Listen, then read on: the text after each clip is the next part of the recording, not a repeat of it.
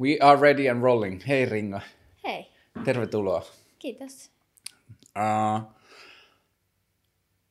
ihan alkuun, teidän levy, siis Ruusut-levy tuli jo toukokuun lopussa ja sitten on ollut kaikkea koronaa ja kaikkea häsmäkkää ja sitten yhtäkkiä mä huomasin, että helvetti, mä en ole kuunnellut Ruusut-levyä, vaikka mä oon odottanut sitä vaikka kuinka kauan.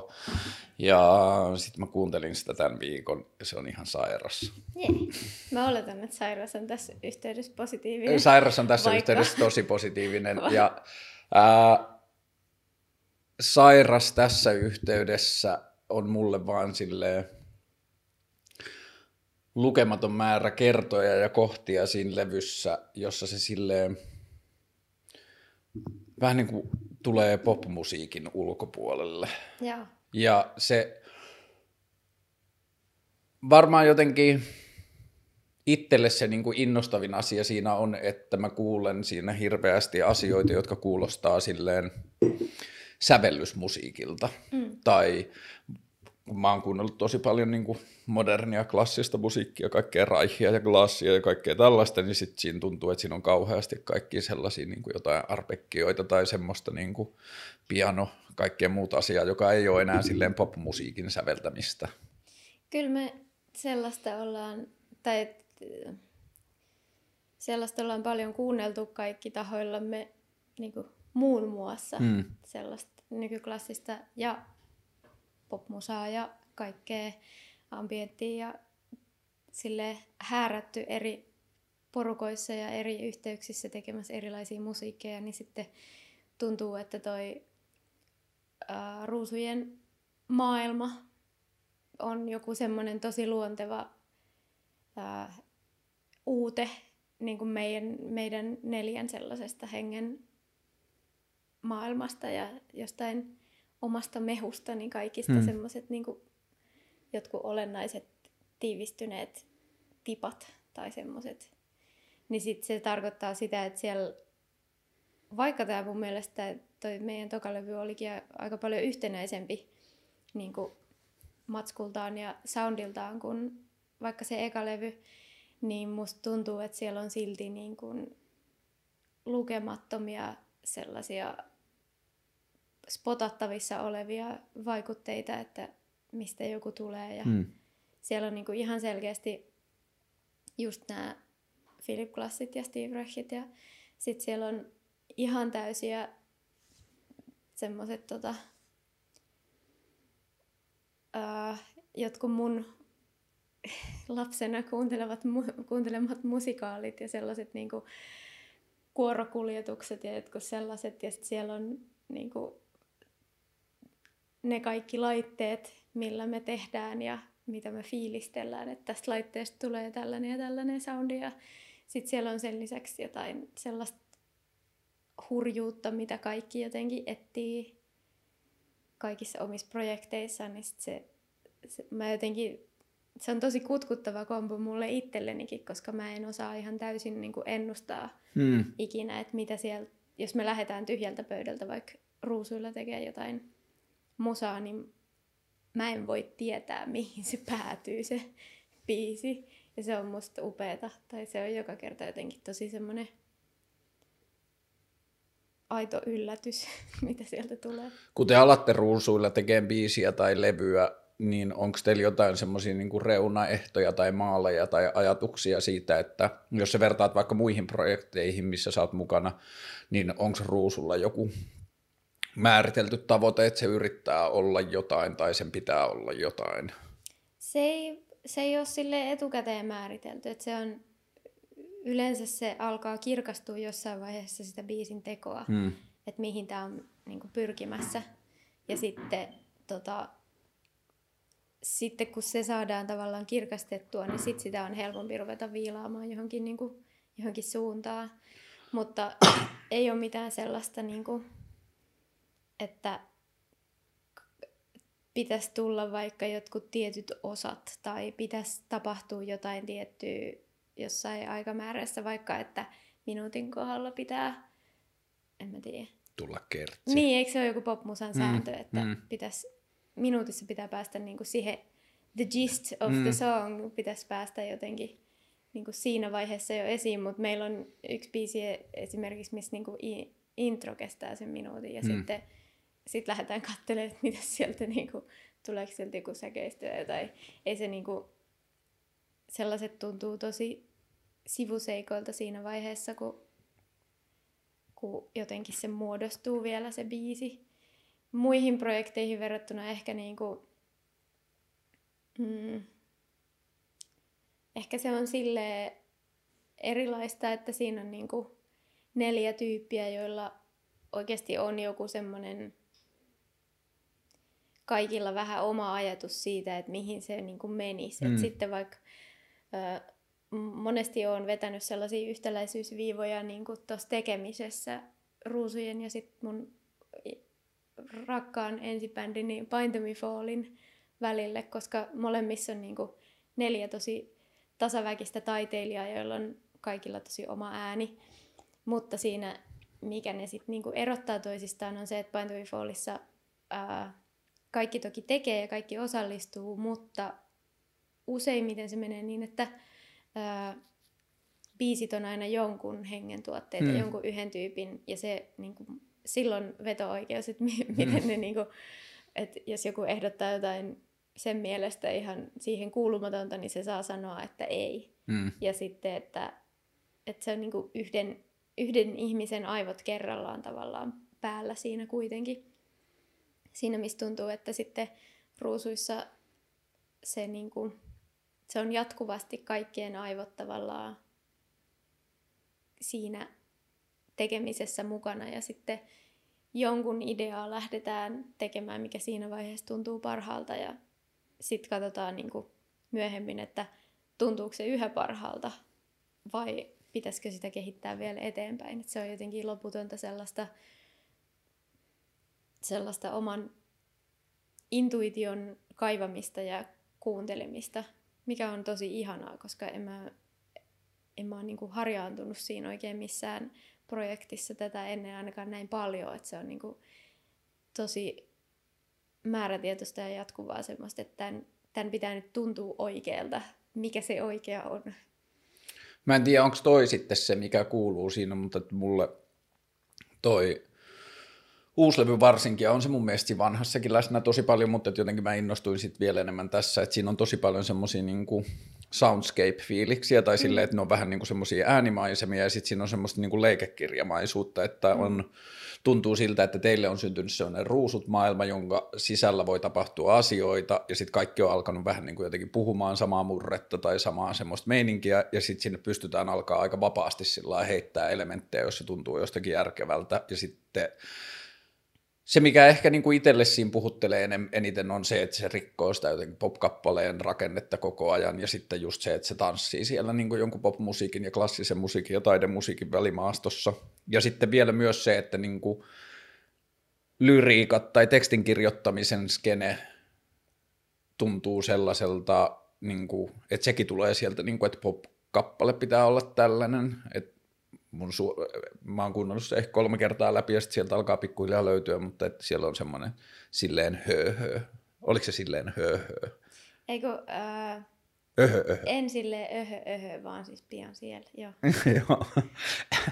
että se niinku, ja sitten niinku sen kuuntelemisen kautta mulle tuli ehkä se ajatus myös siitä, että onko teillä ollenkaan kohdeyleisöä sillä? Onko ketään, tai niinku, onko mitään ajatusta, että tätä tehdään jonkinlaisille kohdeyleisölle? No mun oma ajatus siitä on se, että mä teen niinku sellaista, mikä mus pitää itsessä tuntuu. Hmm. Että mikä niinku, mä haluan, että se musa, mitä mä teen, on jo, jotenkin semmoinen, mitä, mikä kuljettaa mua, ottaa mut silleen niinku hmm. sellaiseen otteeseen, mistä mä en heti pääse pois. Et mä en pysty niinku ohittaa sitä ja sitten se ottaa mut mukaan ja kuljettaa mut jonnekin. Ja sitten vasta kun se biisi loppuu tai se teos loppuu, niin, sit, niin kuin siinä vaiheessa tajuaa, että aa, mut kuljetettiin tänne mm. ja täällä mä nyt oon tämän loputtua tämän äänen. Niin se, että mä teen tavallaan itselleni, ei tarkoita sitä, että mä tekisin yhdelle ihmiselle maailmassa, vaan sitä, että mä koen, että mä ei, mun mieltymykset ei ole niin uniikkeja, etteikö niihin joku muu jotenkin tarttuisi mm. tai samaistuisi. Tai että mun on tosi vaikea ajatella, että, että mä olisin ainoa, joka fiilistelee jonkunlaista musiikkia, niin sit sen takia, koska mä tiedän, että mun mieltymykset on jossain määrin kuitenkin, ei ne varmaan niin kuin kaikista yleisimpiä ole, mutta on, kyllä niillekin löytyy silleen kaikupohjaa mm. ja jotain sellaista samanhenkistä ihmistä. Niin sit sen takia mä en osaa ainakaan niinku itse ajatella tehdessä ketään sellaista, että että tämä, tämä markkinasegmentti nyt jotenkin tulee kuuntelemaan tätä musiikkia. Öö, en esimerkiksi näe, että minkä ikäisiä ihmisiä niin kuin siinä vaiheessa, kun mä teen, kun mä sit keikoilla niin kuin näkyy tietyn, oi, tietty painotus vaikka, että about tämän ikäisiä ja about tota, en mä tiedä, kaupunkilaisia, mutta kun, miten, mistä senkin tietää. Se on niinku, tuntuu, että tehdessä rajaisi tosi paljon ihmisiä ulos, jos ajattelisi jotain tiettyä ryhmää, että sitten kannattaa vaan ennemmin tehdä sellaista, että mihin, mille itse lämpee, koska sitten se on niin kuin vapaasti ihmisten samaistuttavissa mm. tavallaan, että ketkä siitä sitten saa itselleen jotain irti. Toi on, kuulostaa tosi samankaltaiselta ajatukselta mitä mä oon joutunut tai että mistä tämä on ehkä lähtenyt myös niin kuin vaikka esimerkiksi tämän keskusteluohjelman teko että se logiikka on ollut siinä, että mä itse haluaisin nähdä mm. tai kuulla jotain vastaavaa ja sitten luottaa siihen, että okei, että jos tämä tuntuu mulle merkitykselliseltä tai musta tuntuisi merkitykselliseltä tarttua tähän, niin kyllä siellä 5,4 miljoonassa ihmisissä on jotain, Otosti. jotka saa sitten jotain kiinni. Tai... Mutta sitten ehkä enemmän toi kohderyhmäkysymys on mulle se, että teettekö te tietoisesti päätöksen siitä, että – ei välttämättä ehkä niinkään se, että tämä tulee sulkemaan joitakin pois, vaan että onko teille tehty tietoisessa, niin kuin tietoinen päätös jossain vaiheessa ruusuja, että me ei yritetä, niin kuin, että me ei stressata siitä, että onko tämä helposti ymmärrettävää tai onko tämä helposti tartuttavaa tai puhuuko tämä sille jollekin popmusiikin kuluttajalle suoraan. No tavallaan ollaan tehty tietoinen päätös siitä, että sitä ei niinku liikaa stressata, mm. koska se se on niin kuin, se tuntuu meistä kaikista niin ylimääräiseltä siinä vaiheessa hmm. niin kuin näiden biisien kohdalla. Kyllähän me kaikki varmaan niin kuin osattaisi tehdä ja esimerkiksi Alpo tekeekin tosi paljon kaikissa niin kuin biisisessioissa hmm. ihan niin kuin muille artisteille ja se on, niin kuin, se on siinä skenessä tosi taitava myös miettiä sitä, että mikä, niin kuin, mikä tavallaan vetoaa, mutta sitten näiden biisien kohdalla tuntuu, että sen, sen pitää lähteä sellaisesta intuitiosta, että tämä on, hei, tää on oikeasti hyvä kohta, hmm. eikä silleen, että itse asiassa tämä kohta voisi myydä tai hmm. niinku olla sille jotenkin suosittu, vaan että se pitää niinku, tavallaan me voidaan niinku, mikään ei estä meitä miettimästä niitä samoja asioita, mutta me tullaan niihin eri reittiä. Hmm. Ja sen täytyy olla niinku sitä kautta, että se itselle tuntuu vahvasti hyvältä ja sellaiselta oikealta. Joo, ehkä se on niinku just tuossa se jotenkin ulkopuolisen ka- kuulijan kannalta jotenkin ihanin asia tai itselle merkityksellisiä asia, että se ei tunnu niinku kuulijaa aliarvioivalta, mm. joka on jotenkin mulle ainakin ongelma tosi isossa osassa nykypäivän mediaa ja myös popkulttuuria, että se niinku, ei luoteta siihen ihmisten kulutustapaan. Joo, sitä me ei haluta niin kuin yhtään, sitä aliarviointia. Ja siihen me ollaan niin kuin tarkoituksella just äh, ehkä jossain haastiksissa tai jossain joskus aina tartuttu, koska se meistä ainakin tuntuu siltä, että jos se niin kuin, että kyllä sen voi luonnehtia vähän niin kuin vaikeammaksi popmusiikiksi mm. tai joksiku, mutta ei sen tarvitsisi olla sitä, kun se vaikeakin musiikki on sellaista, että jos siinä vaan niin kuin luopuu omista defensseistään siinä hetkessä, niin sitten se saattaakin olla niin kuin oikeasti tosi mukaansa tempaavaa, jos Joo. se ei ole silleen, että äh, countrya, tai jotenkin silleen, äh, oopperalaulua, tai jotenkin, että et, mä tunnistan tämän elementin ja mä oon päättänyt jo vuosia sitten, että mä en tykkää siitä ja tää on mulle aina vaikeeta. Niin sit jos vaan niinku ei sano noita asioita itselleen, vaan luottaa siihen, että kyllä mä nyt tiedän sen, että mä, mä tunnen oman mieleni, jos mulle tulee vastareaktio, niin fine, mutta et mun ei tarvi niinku vahvistaa sitä enää omassa päässä mm. siinä hetkessä, vaan mä voin vaan olla sillä, että okei, okay, no, antaa tulla. Ja sit katsoo, että miltä se tuntuu se kokemus. Et sitä ei tarvii silleen niinku päättää etukäteen, että Aa, tämä on minun mieleeni, tai että tämä, tämä tippuu suoraan nyt siihen lokeroon, missä on asiat, joista mä pidän, tai tämä menee suoraan sinne, missä on ne, mistä, mitkä mua ärsyttää, tai jotenkin. Joo, kun ei se mulle, niin kuin mun mielestä se vai, vaikeus löytyy ainoastaan verrattuna muuhun musiikkiin. Niin. Tai verrattuna silleen opittuun Muuhun popkulttuurin popmusiikkiin, kaanoniin. niin. Että sitten mun mielestä, että teillä kaikilla on niin pitkää taustaa musiikin kanssa ja sitten niin monen musiikin kanssa tekemistä, että kuinka tahansa monimutkaiseen tai niin kuin silleen yllättävään tai niin kuin mihin tahansa skeneen se niin kuin soundscape tai se äänimaisema menee, niin silti siinä on mun mielestä vähän semmoinen niin kuin, tietyllä tavalla, että se kuuluu, että kaikki popmusiikin ymmärrys on siellä pohjalla ja sitten se on vähän niin kuin scramble, että se on niin kuin mm. silleen sekoitettu tai just tämä niin kuin tämmöinen leikekirjamainen ajatus, mm. että ne tunnistettavat kulttuurit ja kaikki muu on siellä ja sitten se, mikä kuuluu tässä ja sitten en mä tiedä, onko se enemmän vai onko mä kiinnittänyt vaan enemmän huomiota siihen, mutta että mä jotenkin itse löydän enemmän, enemmän popku- popkulttuurista ja popmusiikista suoria tai epäsuoria viittauksia niin kuin vanhaan klassiseen musiikkiin tai klassisen mm. musiikin niin kuin perinteisiin sävelkulkuihin ja kauneuden ja ajatukseen johonkin tällaiseen. Mm. Ja se on mun mielestä yksi niistä semmoisista jotenkin keinoista, että kun niissä melodioissa on jotain semmoisia harmonioita tai asioita, joihin aivot on tottunut, niin sitten sitä pystytään rikkomaan aika paljonkin, mm. että se pysyy siellä jossakin niin kuin sellaisen turvallisen tai niin kuin nopeasti koskettavan kehikossa. Joo, ja sitten tuntuu, että semmoinen joku, niin kuin mulla on ainakin tosi vahva, vahvasti ohjelmoitu sellainen niin kuin kuoromusasta tullut Hmm. se joku harmonian taju tai joku, että miten, miten asiat rakentuu, minkälaisista palasista. Esimerkiksi mun on tosi vaikea, jos mä sävellän asioita, niin mun on tosi hankala säveltää niin kuin suoraan sointuja. Mä en, niin kuin semmoisia palkkeja, Mm. missä olisi useampia ääniä, koska mä oon ollut vuosikaudet kuorossa niin kuin koulussa ja lukiossa ja lukion jälkeen.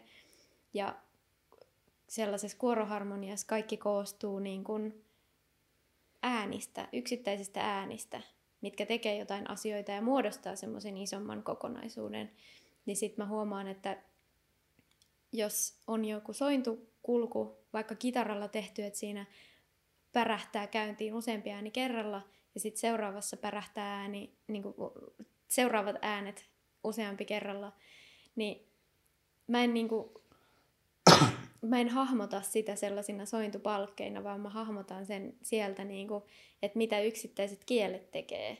Ja sitten se tekee välillä niin kuin, sellaisia twistejä siihen, että miten mä ajattelen jotkut soinnut verrattuna niihin tyyppeihin, jotka on vaikka soittanut bändeissä ja aloittanut kitaralla Hmm. musanteon Hmm. tai aloittanut jollain, en mä tiedä, klassisella pianosoitolla tai jollain, tai vaikka rummuillakin, sekin on niin, kuin niin eri tapa hahmottaa. Niin, lukea. Se, niin, lukea sitä musiikkia ja kuunnella, että mitä siellä tapahtuu. Niin mulla on niinku, ää, se on toisaalta siinä etu, että sit mä pystyn niinku ajattelemaan, että jos johonkin kohtaan tarvii vaikka jonkun, jonkun kuljetuksen, tämä on tosi spesifi asia, mistä mä oon tosi spesifisti vähän ylpeä, mitä mä oon tehnyt, mutta kun siinä uudella ruusutlevyllä on siinä Kumpa saisit musta kiinni biisissä, siinä on semmoinen vi- jousikuljetus.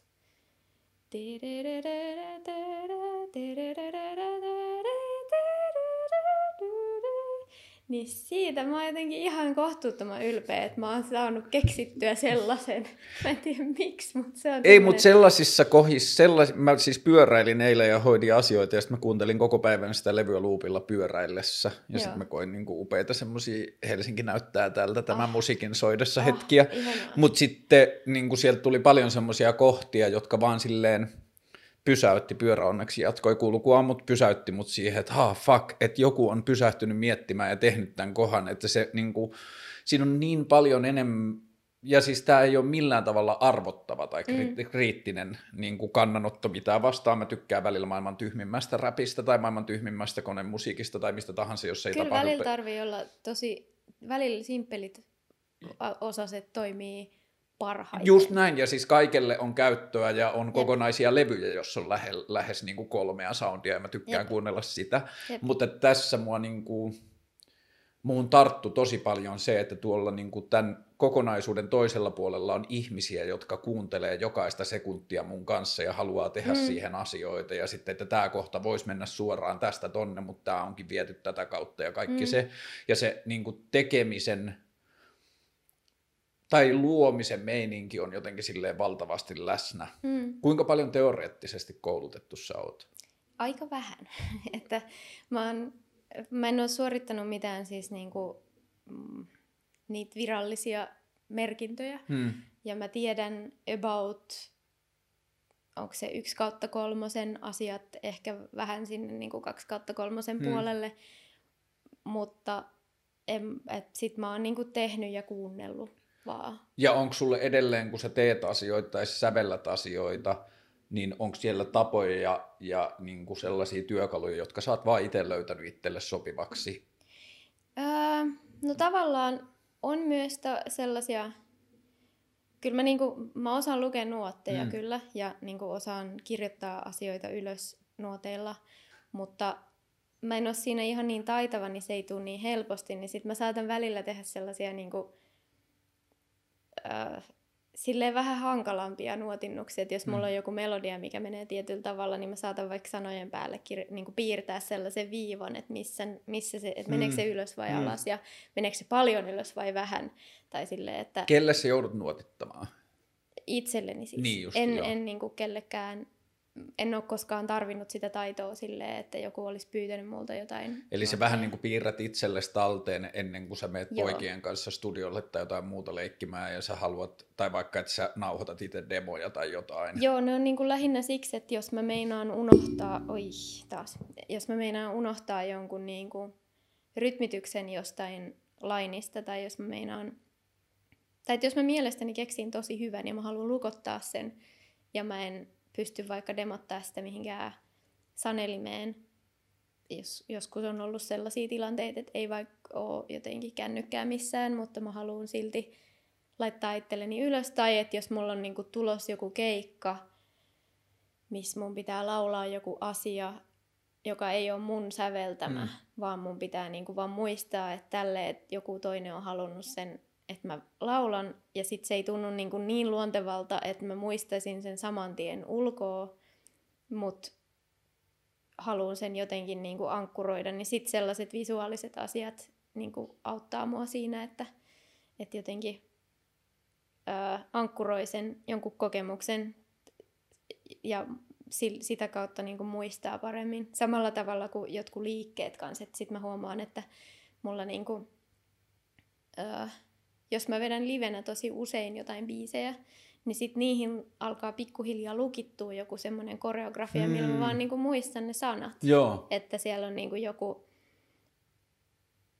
jo, jossain kohtaa saattaa tulla vaikka, että jos mulla on mikki näin, niin sitten käsi käy silleen tuolla. Mm. Ja sitten se on jotenkin tärkeä siihen kohtaan, niin sen kautta mä muistan, että se tarkoittaa se sitä sinne. sanaa. Niin, Joo. tai joku sellainen, että mä, mä tavallaan haen sen, ne lyriikat kanssa niin kuin hmm. sillä tietyllä jollain liikkeellä. Ne ei ole todellakaan mitään isoja tai näyttäviä tai mitenkään ei perustu, en mä myöskään ole koskaan niin kuin tanssinut hmm. tai sille tehnyt mitään fyysistä elämässäni juurikaan ennen tyyliin tätä vuotta, niin sitten ne on vaan sellaisia jotenkin muistisääntöjä, mitkä mä oon huomannut, että auttaa. Ja että jos niitä opiskelisi jossain, en mä tiedä, musaopistossa tai jossain, niin näille olisi varmaan nimiä näille mm. asioille, mitä tulee tehneeksi ja jotenkin jotain käsitteitä ja koulukuntia ja sellaisia teorioita, että mä veikkaan, että joku on ehkä tutkinutkin tällaisia asioita, mutta... Kun se, mikä mua kiehtoo tuossa kaikessa ja ehkä just ton kaltaisessa ajattelussa ja ton kaltaisissa niin toimintamalleissa on se, että ottamatta kantaa kuinka paljon se pätee teihin, mutta että teidän niin kuin, musiikissa kuuluu mulle tosi paljon se sanan amatööri, niin kuin mm. oikea merkitys tai se alkuperäinen merkitys, että siitähän on tullut meille sellainen pilkkasana, niin. mutta että latinankielinen alkusanahan tarkoittaa rakastajaa ja sitä, että se, niin, että se tarkoittaa sitä, että se ei ole niin kuin, opittua tai että opetettua tai sitä, että sun täytyy tehdä jotain, vaan se tulee niin kuin kiinnostuksesta mm. asiaa kohtaan. Ja sitten mä ajattelen, että sitä käytetään niin kuin vaan voimavarana meidän modernissa yhteiskunnassa ihan liian vähän, koska tämä on niin kuin silleen mennyt aika teknokratiaksi tai sillä mm. tavalla, että ihmiset, jotka tietävät, joilla on validaatio tekemiseen, saavat tehdä.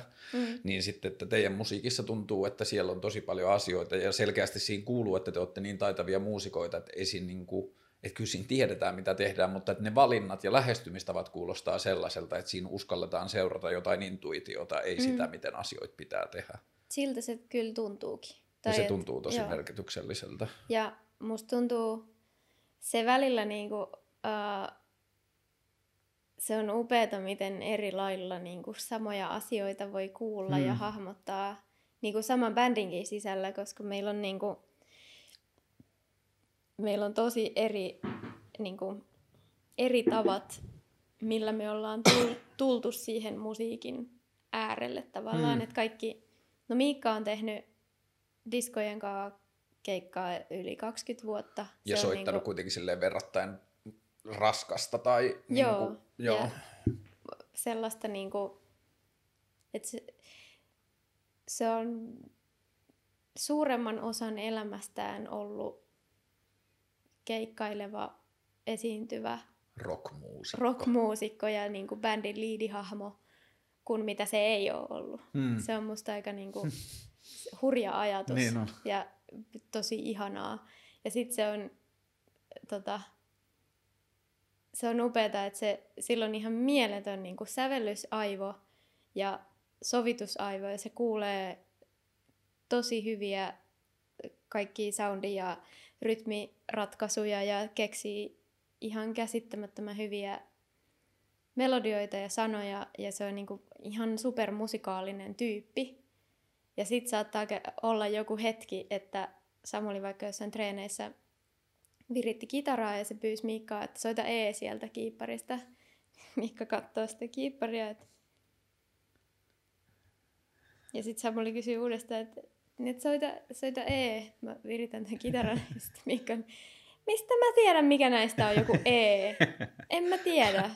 Sitten se jotenkin se lämmitti mua se ajatus niin paljon, koska ei niillä tavallaan joissain asioissa sillä teorialla ei tee hmm.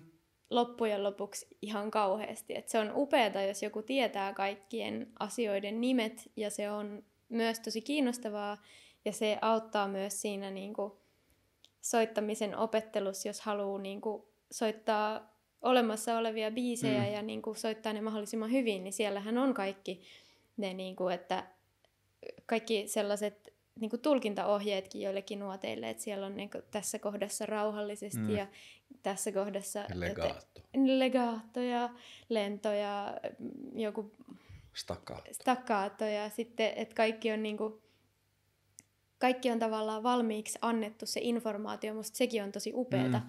että sen pystyy oikeasti jonkun keksimän asian, mikä on säveliä ja musiikkia, että sen pystyy kirjoittaa dataksi, jonka pystyy toistaa jossain toisessa ajassa ja toisessa kulttuurissa niin kuin samalla tavalla, mm. niin musta se on myös tosi hienoa. Mutta sitä ei tarvii niin kuin siinä vaiheessa, kun, kun sitä tekee, sitä jotain musiikkia, että siinä ei tarvii kuin korvat periaatteessa. Mm. Että ei se niin kuin, eikä, eikä aina niitäkään, että välillä voi ottaa vaan sellaisia visuaalisiakin palkkeja sieltä, että tässä on varmaan hyvä sointu ja tos, joo, kuulostaa ihan jees. Ja sit niinku, tai että se on niin sellaista, ää, sellainen vapaa leikkimisalusta se musiikin tekeminen. Mutta kun toi just toi niin tietyllä tavalla sen ylitsevuotavan teknisen tai teoreettisen osaamisen puute lainausmerkeissä tai sen, että se ei ole läsnä siinä tekemisessä. Niin kuin musta tuntuu, että se on niin kuin meille äärimmäisen tärkeää uuden synnyttämisessä. Mm. Että jos ihmisellä on se kaikki teoria tiedossa, niin musta tuntuu, että sen on hel- niin kuin helpompi jäädä niiden hyvien asioiden tai hyväksi todettujen asioiden sisälle. Et mm. jos ihminen ei tiedä, niin se ei myöskään tiedä, mitä ei saa tehdä, ja sitten se antaa sille enemmän ja enemmän niin. tilaa mennä niihin paikkoihin, mihin ei ole ehkä menty. Se on just vähän sama kuin siinä, että jos kuulee jotain, niin defenssit vaan alas ja sille ei, ei luota siihen, että on joskus päättänyt, että mä en tykkää tästä mm. vaan hyväksyy vaan sen, että täältä tulee nyt informaatiota mua kohti ja mä en vielä voi tietää, onko se hyvä vai huonoa, vaan mä nyt, niin kun, nyt rauhoitutaan sen äärelle ja otetaan selvää. Ja sitten siinä on ehkä vähän sama, että, että aivot syöttää kaikkea niin kuin informaatiota, jotain uusia melodioita ja tota, tapoja ilmaista asioita, ja jos ei siinä ole sitä defenssiä, että tämä on nyt niin kuin tämä on oikein tehty, mm. tämä on jonkun oikein tavan mukaan toteutettu, tai tämä on jotenkin nyt, niin kuin, tämä on nyt väärin, että ei tälleen voi tehdä, tai että et, et, sä soitat vasemmalla kädellä tuolta, ja samalla jotain ei noin voi tehdä, niin sitten se tavallaan se rajaa, se rajaa kaiken väärän ulkopuolelle siitä tekemisestä, ja sitten siellä saattaisi olla vaikka mitä jotain hyvää nyt kun ei ole nähnyt tuota livenä, eikä kaikkea pysty kuulemaan tuosta, niin tuossa uudella levyllä, niin laulaksiin muutkin nyt miesääniä kuin Miikka? Ää, Alpo laulaa kanssa. Joo. Viime levyllä taisi olla silleen, että Alpo laulo sen iltoja pitkin. Ja Miikka laulo Sudensuus, mä en muista enää ekan levyn biisiä, mutta oli niinku, joka tapauksessa mulla oli semmoinen leijonan osa kuitenkin niistä vokaaleista. Ja nyt se meni vähän niinku tasaisemmin, koska Miik- Miikalta tuli tosi hyviä tekstejä mm. muutamaan aihioon. Ja sitten e-, ei me niitä silleen etukäteen päätetä, että kuka laulaa minkäkin verran, mutta sitten kun tuli niin hyviä jotain ideoita, Miikka lauloi jotkut demolaulut silleen maailman herkimmin, tai silleen, mm. vaikka se illalla kappale, niin siihen oli jotkut Miikan, tota, Miikan mallailemat tekstipätkät. Siinä taisi olla meidän sen sanottaja Lauri Levolan sanotuksia. Ja sitten Miikka niin demotti ne, mutta se kuulosti niin hyvältä, että sitten me päädyttiin siihen, että ei tätä voi kukaan muu laulaa, että tämä nyt niinku, tää resonoi meissä kaikissa nyt jotenkin niin paljon, että ei voi vaihtaa. Ja sitten se on hassu, että niillä on kuitenkin Miikalla ja Alpolla tosi eri soundit, niin kuin eri, eri puhesoundi ja eri laulusoundi, mutta niitä ei aina silti erota. Mm.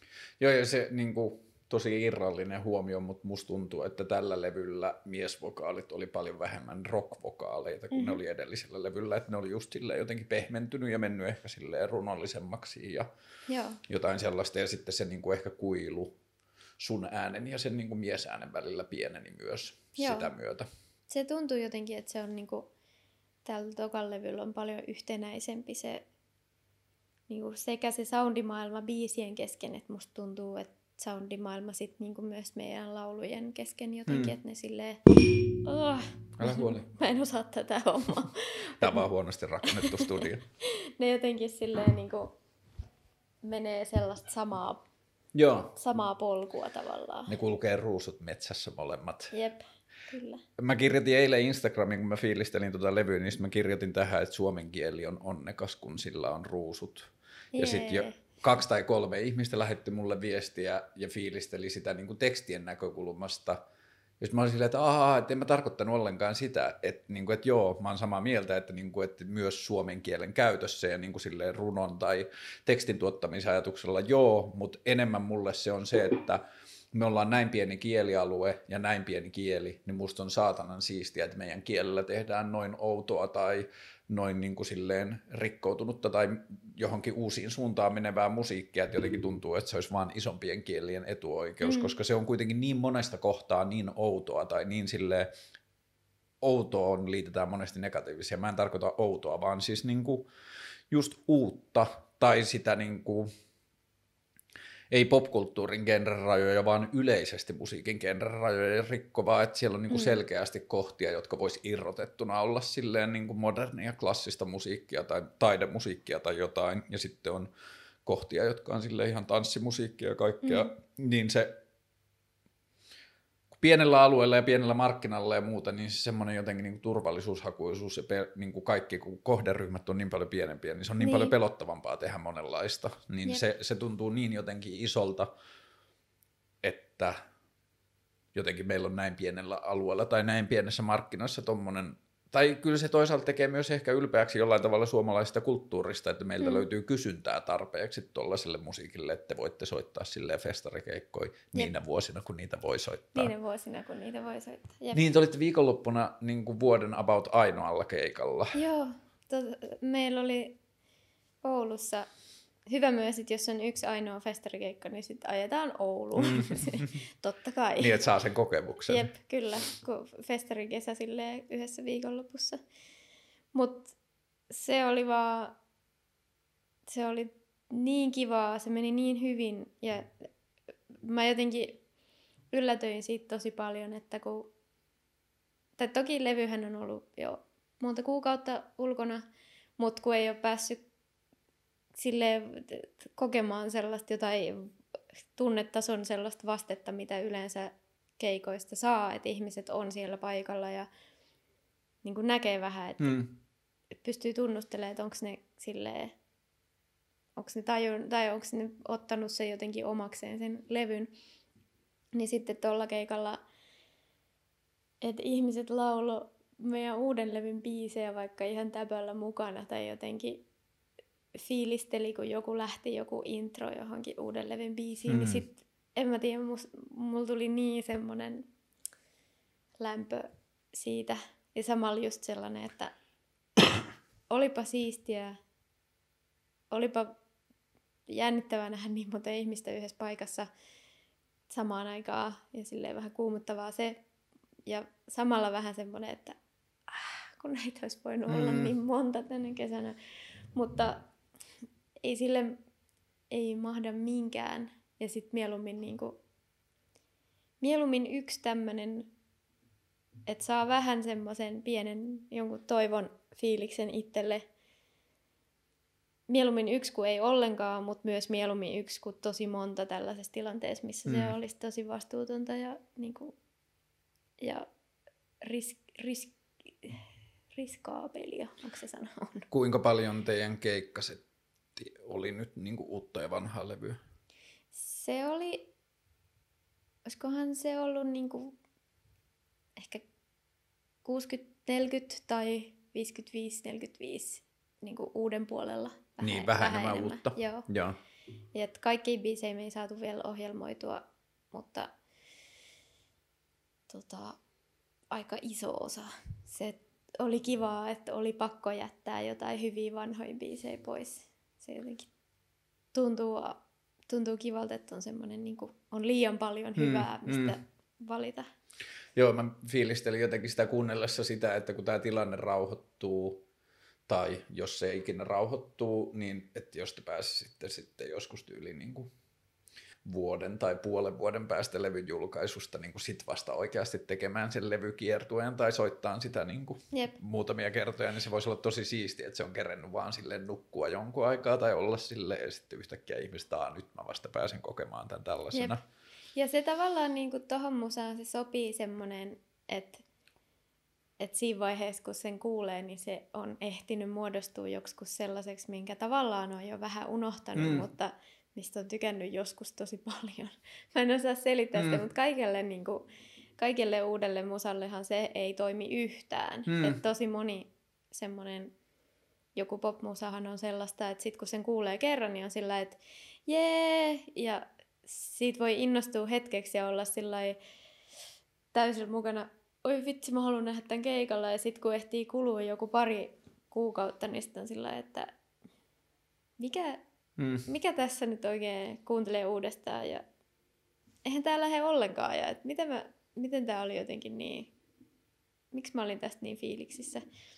Niin sit musta tuntuu, että meidän musa vaan hyötyy sellaisesta epämääräisestä jostain vähän niin kuin nostalgiatunteesta Mm. tai sellaisesta takaraivossa pieni semmoinen, että miksi mä tunnen nämä Mm. biisit, miksi, nää, miksi mä tiedän mihin tämä on menossa tai jotenkin semmoinen, semmoinen outo, outo tuttuuden ja vierauden yhdistelmä, niin se, se vaan sopii meidän siihen maailmaan. Joo, ja just ehkä tota efektiä tai tota niin kuin sille jotenkin psykologista fiilistä mä ajattelin siinä, että jos siihen pääsee niin kuin muodostua silleen kuukausien kuilu, tai vaikka, no siis pitkän ajan kuilu kuitenkin siihen levyn kuulemisen ja sen tutustumisen ja sitten livellä kuul- livenä kuulemisen, että se on voinut vähän jo unohtua Mm. ja sitten yhtäkkiä huomaakin, että mä tiedän tätä enemmän kuin mä tie- luulin tietäväni ja Jep. kaikki niin kuin sellaiset tasot, Jep. niin se tuntuu tosi kiehtovalta. Nostalgia jostain uudesta asiasta. Niin, joo. Sillä on varmaan japanin kielessä joku sana. Voisi kuvitella.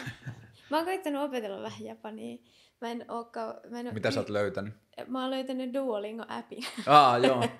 mutta siis en, mä en oo yhtään hyvä siinä, mutta mä en muistanut, miten paljon mä saan iloa ja onnellisuutta siitä, että mä opin, opin jotain uutta. Mm. Niin kuin, että mä saan jotain, mä saan niin kuin nipun avaimia johonkin tilanteisiin ja kieleen, että mulla, tai että mä tiedän vaikka tuolle lasille joku kuudella, seitsemällä eri, eri kielellä jonkun sanan, Mm. niin siis se, se on niin miellyttävä tunne. Ja sitten mä olin ehtinyt unohtaa sen ihan täysin. Ja nyt mä latasin sen, tota, sen appin vaan ja ajattelin kikkailla itselleni jotain Japanin silleen, vähän niin kuin virkistää sitä, kun mä joskus kävin jossain tunneilla. Ja nyt mä hurahdin siihen ihan jotenkin silleen täysin. Ja sitten kun tuli joku, en mä tiedä, jossain meemissä oli joku semmoinen mangaruutu, missä joku hahmo oli näin. Ja sitten sillä oli ajatuskupla, missä luki joku kaksi merkkiä. Ja sitten mä tajusin sen. Wow. Mä tajusin, että silloin on kylmä. Ja sitten mä olin sellainen, että mitä? Wow. Mä osaan lukea jonkun yhden tämmöisen merkin. Sitten se, se oli jotenkin riemastuttavaa. Avaimista puheen ollen, onko avaimet avaa ovi klipseviittaus? Onko se se Keys Open Door? Joo. Joo, on. Joo, Sitten se on. joo. Mutta hyvä, kun tää, tääkin on semmonen, että mä tiedän, mä oon kuunnellut sen biisin pari kertaa, ja sit m- ne on ollut vaikka, noin muut ollut niin sillä joo joo joo, tää, ja sitten mä okei, okay, yes, tosi hyvä. Ja siis kuulijoille, jotka ei tiedä, niin Klipse on Pusha Tiin ja Malisen vanha räppibändi, ja sitten se laini on äh, Farrellin tuottamalta Klipse-levyltä, joka on Joo. tosi tosi hyvä, joka on joskus ehkä 2006-2008. Ja Sovitaan. tosi räppibiisi, ja Jep. sitten kun se tuli, oliko se eka sinkku tai toka Joo, sinkku? a, eka. eka. Mä olin jotenkin ihan tosi fiiliksissä ja Joo. sitten tota, mä vaan postasin sen biisin, sitten mä laitoin Keys Open Doors biisin, niin kun laitoin ne peräkkäin Instagramiin ja sitten Miikka tai Samuli lähetti mulle viestiä, että haa, että. Siellä, siellä on löydetty. Tuohon oppimiseen ja Japaniin liittyen, niin mulla on ollut jotenkin musiikillisesti nyt ihan tajunnan räjäyttävät neljä-viisi viikkoa, kun mä aloin ensin, mä oon kuunnellut jatsia viime vuoden aikana aika paljon, sitten mä aloin löytää jotakin Japanin jatsijuttuja, mutta sitten mun YouTube sai jotenkin mun kiinnostuksesta kiinni ja se alkoi soittamaan mulle, niin kuin, tai tarjoamaan mulle japanilaisia niin kuin 70- ja 80-luvun pitkäsoittoja kaikesta maailman musiikista, niin kuin Hyvä. Japanissa tehdystä musiikista. Ja siis mä oon löytänyt niin uskomattoman paljon niin kaunista musiikkia, jota mä en ikinä tiennyt olevan olemassa. Hyvä algoritmi. Joo, ja siis ihan Hyvin sairaan opittu. hyvä algoritmi. Ja nyt mä aloitan joka aamu sillä tavalla, että mä laitan kahvit tippumaan ja sitten mä avaan tuosta mun telkkarista YouTuben ja sitten mä lähden vaan selaamaan ja eka Japanin levy, mitä se tarjoaa, niin mä laitan se soimaan. Ja mä oon löytänyt niin useita, upeita kaikkea meditaatiomusiikkia, Japanin jatsia ja Japanin elokuvamusiikkia, citypoppia Ai, ai, ai, ja ai. Kaikkea. Ja siis niinku, se on ollut ehkä just vaan muistutus siitä, että älä yritä hallita omaa niin kuin referenssien tai musiikin maailman löytämistä, mm. vaan anna jonkun muun välillä häiritä sitä, että niitä niin kuin voi tulla jostain muualta. Ja sitten tässä on itse niin kuin jotenkin tottunut siihen maailmaan ja niihin, siihen musiikkiin niin paljon, että sitten mulla on soidut täällä joku ja sitten joku kaveri on tullut kylään ja sitten se on ollut kymmenen minuutin päästä. Että mitäs vittua sä kuuntelet? Että täällä kuuluu vaan jotain avaruusääniä, että mitä tää on. ah, Mutta se niin kuin, kun siin, ja sama kyllä tapahtuu edellisen levyn kuuntelemisessa, mutta myös monissa muissa sun tekemisissä asioissa, The Hearing-jutuissa ja Panther We Fall on mulle silleen hauska, että mä olin, mä en tiedä muista, että se oli Trendin velilehti. Joo. Se miesten lehti silloin, tai miesten lehti, miesten lehti, jota ei myyty kelmuissa. niin silloin 2000 just 6, 7, 8, niin mä olin AD-na siellä. Ai ja sitten silloin tehtiin Paint... joku, Teistä joo, oli artikkeli, mä oon taittanut sen artikkelin. Aha. Niin, niin sitten mä oon tiennyt Paint We Fall yhtyön jotenkin silleen tosi kauan aikaa sitten ja vähän niin kuin sun tekemisiä ja sitten seurannut sitä, mutta et se mikä mua niin kuin, mikä tuntuu äärimmäisen tärkeältä ja inspiroivalta, mutta myös jotenkin silleen, että mä haluan ymmärtää paremmin sitä, että miten sä oot ajatunut siihen paikkoihin, että jos katsoo vaikka nyt tuota uutta Ruusut-levyä, johon vaikuttaa tietenkin monien muiden ihmisten referenssit myös, mutta se tuntuu niin arvokkaalta just siinä, että se uskaltaa tapahtua siellä jotenkin siellä amatööriuden ja sen en tiedä mitä teen kehikossa ja nyt mm. kokeillaan ja siitä syntyy asioita. Niin esimerkiksi melodiat, onko ne jotain, mitkä tulee sulle, että sä alat yhtäkkiä hyräilee vai sävellät sä viisiä silleen, että sä istut joku kiippari ääreen ja mäpäs yritän löytää melodian? Kyllä ne, se on vähän ehkä komponoista molemmista, että sitten ekan levyn kohdalla musta tuntuu, että mä olin jotenkin sellaisessa virittyneemmässä tilassa, niin kuin, ää, et, vastaanottamaan asioita. Niin, vastaanottamaan niin kuin omia sellaisia jotain ideoita. Ja musta tuntuu, että siinä niin kuin ne melodiat tuli aika pitkälti kaikki silleen, että meillä oli jotkut sessiot joko Alpon silloisella treeniksellä Tampereella tai Samulin silloisella treeniksellä Seinäjoella. Ja sitten muut oli siellä soittotilassa ja mä menin käytävään ja tulin takas sieltä jonkun melodian kanssa ja sitten kaikki oli sillä wow, mitä? Minkä melodian sä muistat mitä? sieltä käytävästä, että se on ainakin tullut sieltä? No ainakin Kärmeen sisällä tuli ja sitten Toyota Selika oli myös molemmat sellaisia, että niin kuin, et mä oon siellä vartin yksin ja sitten tuun takas jonkun silleen, tässä olisi Mistä tämmönen... Toyota Selika hukki tuli? Se oli, kans, se oli meidän ekan levy ainoa joku kirjallisuusviittaus Mä haluaisin sanoa, se oli Miikan joku, ehkä toi, kuka se on se, onko se Dandelillo? Joo. Ehkä. Joo, Dondelillo. Dondelillo, joo, joo ehkä. Joo. Musta tuntuu, että sen jossain kirjassa White oli, Noise. Ehkä, äh, jossain mm. kirjassa oli semmoinen kohta, missä perhe pakenee jostain ja sitten se isä jotenkin katsoo, kun sen joku lapsi nukkuu ja vaan hourii sille unessa jotain. Toyota Selikaa, Toyota Selikaa ja sille toistelee sitä koko ajan sitä sanaa. Ja sitten se Miikasta tuntui maailman jotenkin upeimmalta ajatukselta, että sen ottaisi tavallaan johonkin biisiin, hmm. koska se on niin absurdi asia toistella. Ja se oli sit mutta se voi olla, että se ei ole just toi kirja tai kirjailija, koska mä en yleensä ikinä muista tota, kenenkään kirjailijoiden tai tota, tekijöiden tai biisien tai leffojen nimiä. Se on vähän niin kuin, ne vaan mm. kaikki sekoittuu tuonne yhden Ne vaan kerääntyy referenssikirjastoon. Jep, mikä on vähän huono ehkä välillä. Eikä ole. Mutta tota, ö, jostain kirjasta se oli. Joo. viittaus.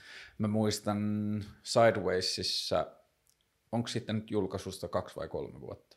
2018 tuli se eka. Niin just, eli 2018 Sidewaysissa mä olin kattoon teidän keikkaa. Eka keikka. Niin just. Ja silloin oli tullut jo jotain sinkkuja ehkä mutta levy, oli, ei, levy ollut ei ollut tullut. Joo. Ja sitten mä kuuntelin sitä meidän yhteisten ystävien kanssa, jotka oli kuullut sitä levyä. Joo. Ja sitten kun Toyota Selika alkoi soimaan, niin sitten ne opetti sen mulle ja, ennen hyvä. kuin se tuli. Hyvä. niin kuin, ennen kuin se kertsi tuli, niin ne opetti mulle, mitä siinä kertsissä tapahtuu. Hyvä. Ja sitten mä kuulin elämäni eka kertaa biisin, josta mä olin ihan vitun fiiliksissä ja mä pystyin laulamaan kertsiä mukana. Aika ja hyvä. se oli jotenkin tosi tosi päräyttävä fiilis, että mä en ole ikinä ennen kokenut sitä, että joku biisi, jota mä en ole ikinä ennen kuullut, tuntuu mulle niin tutulta. Jep. Ja sitten mä luuppasin sitä tosi pitkään. Ihanaa, koska toikin voisi olla sille vähän jotenkin, tai tonkin voisi kokea sille negatiivisena asiana, että joku tulee eka kertaa ja sitten, aa, mä tiedän miten tää, Mm, tai mm, silleen, mutta sitten ihanaa, että se osuu siihen sellaiseen Joo, ja sitten kaikessa yksinkertaisuudessaan se niin kuin, chantti melkein, mikä siinä on, niin se tuntuu kestävän ihan tosi tosi hyviä aikaa. Et edelleen kun se tulee mulle jostain suflella, niin sitten mä aina tuun sit tosi hyvälle mielelle. Hyvä. Ää, yksi semmoinen niin kuin, ruusujen tekemisessä tai ruusien ehkä siinä niin kuin jotenkin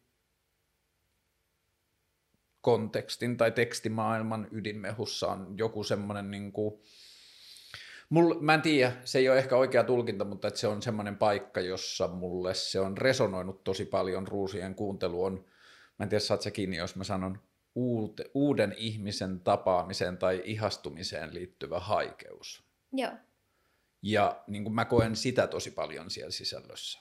joo, Et siinä on niin kuin sellaista, että joku ihminen tai sen kohtaaminen tuntuu niin jotenkin silleen ihanalta tai inspiroivalta tai maailmaa avaavalta, että se samalla pitää sen niin kuin sivulauseen siitä, että tämä on mahdotonta tai tämä ei voi olla... tai tää on rajallista. Niin, tämä on rajallista, tämä ei voi olla ikuista, tässä on niin kuin jotain sellaista. Ja sitten kun mulle itselle se on viime vuosina kääntynyt siihen, että mä oon ajatellut koko ajan enemmän ja enemmän sitä, että jokainen ihmiskohtaaminen on niin, kuin niin arvokas tapahtuessaan, että mä en jotenkin enää, tai ainakaan tällä hetkellä toistaiseksi mä en saa sitä kiinni, että sen jonkun ihmiskohtaamisen loppuminen muuttuisi isommaksi asiaksi kuin siitä saatu riemu. Mm, Ja se, että vaikka siellä, niin kuin, että mä voin kuvitella, että ruusia kuunnellaan myös niin kuin erojen yhteydessä tai jätetyksi tulemisen yhteydessä tai jotenkin muuta, niin mulle, mä en tiedä sitten, että kuinka paljon se liittyy siihen niin kuin musiikkiin laajemmin, mutta että sieltä tuntuu sitä niin kuin voimannuttavaa riemua siitä jotenkin uuden ihmisen kohtaamisesta tai muusta, joka ylittää sen tiedon siitä, että tämä on rajallista. mm. Kyllä se on niinku just se haik- haikeuden ja ilon se joku leikkauskohta, niin se on mulle ihan rajattoman inspiroiva olotila. Mm. Tai semmoinen ää, joku pieni raasto koko Mm. ajan. niin kuin se, en mä tiedä, kyllä mä sellaista niin kuin haen myös ja samalla koitan myös vältellä, koska se on sellaista pahimmillaan aika tuhoisaakin semmoinen, että koko ajan jotenkin haluaa olla jossain sellaisessa tunteen palossa tai jossain niin kuin sellaisessa ihan maxed out tunne sellaisessa niin kuin vyöryssä, niin vaikka se on tosi inspiroivaa, niin kyllä mä sitä niin kuin koitan myös vähän suitsia omassa elämässä, ettei se niin kuin, että mä oon jotenkin kontrollissa siinä, eikä Mm. se tunne. Mutta just se, nimenomaan se, se sellainen, mä jotenkin mietin aina ne ihmisten polut sellaisena, että kaikki, kaikki on vähän niin kuin liikettä, mutta varsinkin sellainen ihmisten kohtaaminen ja oleminen, niin mulle se, että ihmiset elää niiden omaa elämäänsä, sitten ne kohtaa ja niiden polut menee silleen yhtä matkaa Hmm. jotenkin, tai on jo jossain sellaisessa vetovoimassa toisiinsa nähden, ja sitten ne erkanee jossain vaiheessa väistämättä. Niin se on mulle todella, todella kaunis ajatus. Ja se, että ehkä se on myös jotain sellaista, että on käsitellyt jotain sellaista luopumisen kipua tai just jotain elämässä jätetyksi tulemisen semmoista, tai että on, että on sattunut joskus elämässä, niin sit sitä on halunnut jotenkin järkeistää sillä, että, että ainakin se oli tosi kaunista Mm. se, mitä siinä, mitä siinä tapahtui. Ei välttämättä, että mitä siitä jotenkin jäi käteen, mutta se, että se on arvokasta se, se, että asioilla on alku ja keskikohta ja loppu. Että kaikilla on väistämättä ne, mikään ei tule niin kuin kestää ikuisesti. Mm. Ees mitkään silleen, maanmuodostumat ei ole ikuisesti olemassa ja ees mikään maailmankaikkeus ei ole ikuisesti olemassa, niin se jotenkin se silleen, se luo mulle, tai tuo mulle lohtua tosi usein, että kaikki, tai jotenkin se on ok mulle inspiroitua jostain niin lyhytaikaisesta mm. kuin ihmiselämät ja ihmistarinat ja sellaiset niin kuin upeat tyypit ja joku semmoinen hetkellinen kauneus.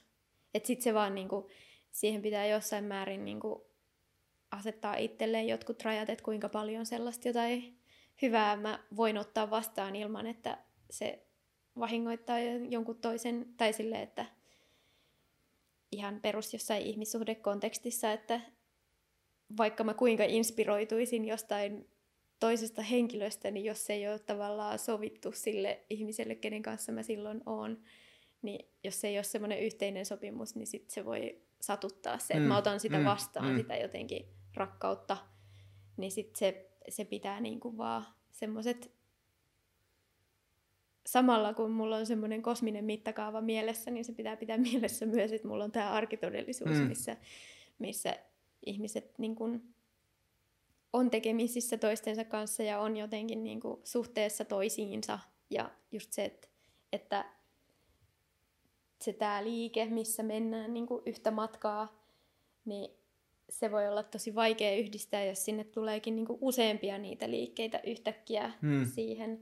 Niin sitten se voi olla, että joku, joku etääntyykin siitä tilanteesta ja jotenkin, no se on sellaista tasapainottelua, mutta se on silti mun mielestä niin kuin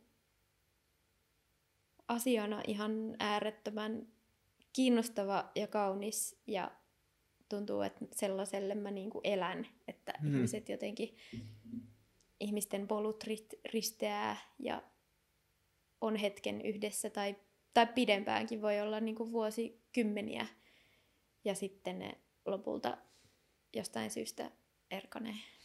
Mä erosin 17 vuoden parisuhteesta silloin joskus kaksi ja puoli, melkein kolme vuotta sitten.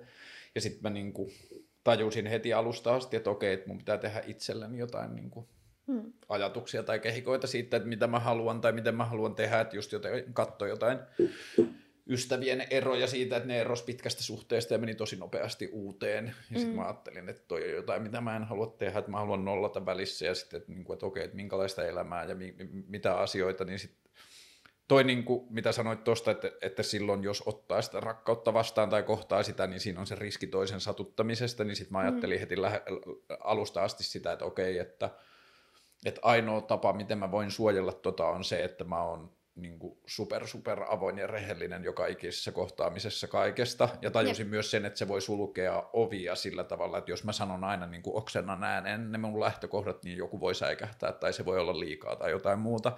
Mutta sitten kun tosta alkoi saamaan kiinni, niin yhtäkkiä rupesi tajuamaan sitä, että tietyllä tavalla se jopa niin kuin yhden päivän tai ohikiitävän hetken – niin kuin kestävä kohtaaminen, jos mm. siinä on tietyllä, kun se mikä on kiinnostavaa jotenkin tuossa niin romanttis, erottis, niin kuin kaikki tämä tämmöinen, niin kuin, että meillä on kohtaamisia, että sä kohtaat työelämässä ihmisen, jonka mm. kanssa niin kuin bondaa näin, mutta sitten on niin kuin tämä ihmisten jotenkin ikiaikainen syv, niin kuin syvä kohtaamisen, jossa periaatteessa, että siinä ei tarvi olla sitä romantiikkaa tai erotiikkaa tai jotain, mutta että siitä on niin kuin ne rajat kokonaan pois, mm. että kohdataan niin kuin täysin ja se mm. sisältää sen kaiken, niin sitten siitä on tullut just se jotenkin semmoinen kauneuden kokemus, että se kohtaamisen intensiteetti tai merkitys tai se kun se tuntuu vähän niin kuin siltä, että jos ihmisen kanssa kohtaa, niin siinä tietyllä tavalla semmoiset jotkut avaimenreijät universumeihin niin kuin mm. silleen linkkautuu ja pystyy näkemään jotenkin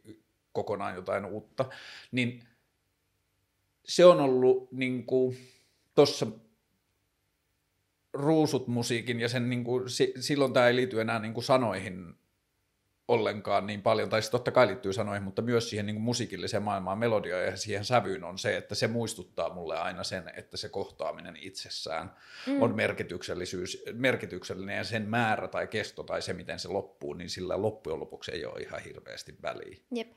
Ja sitten mä oon miettinyt, mä en tiedä, onko mä ymmärtänyt oikein, mutta käsittääkseni sä oot ollut parisuhteessa aika pitkään.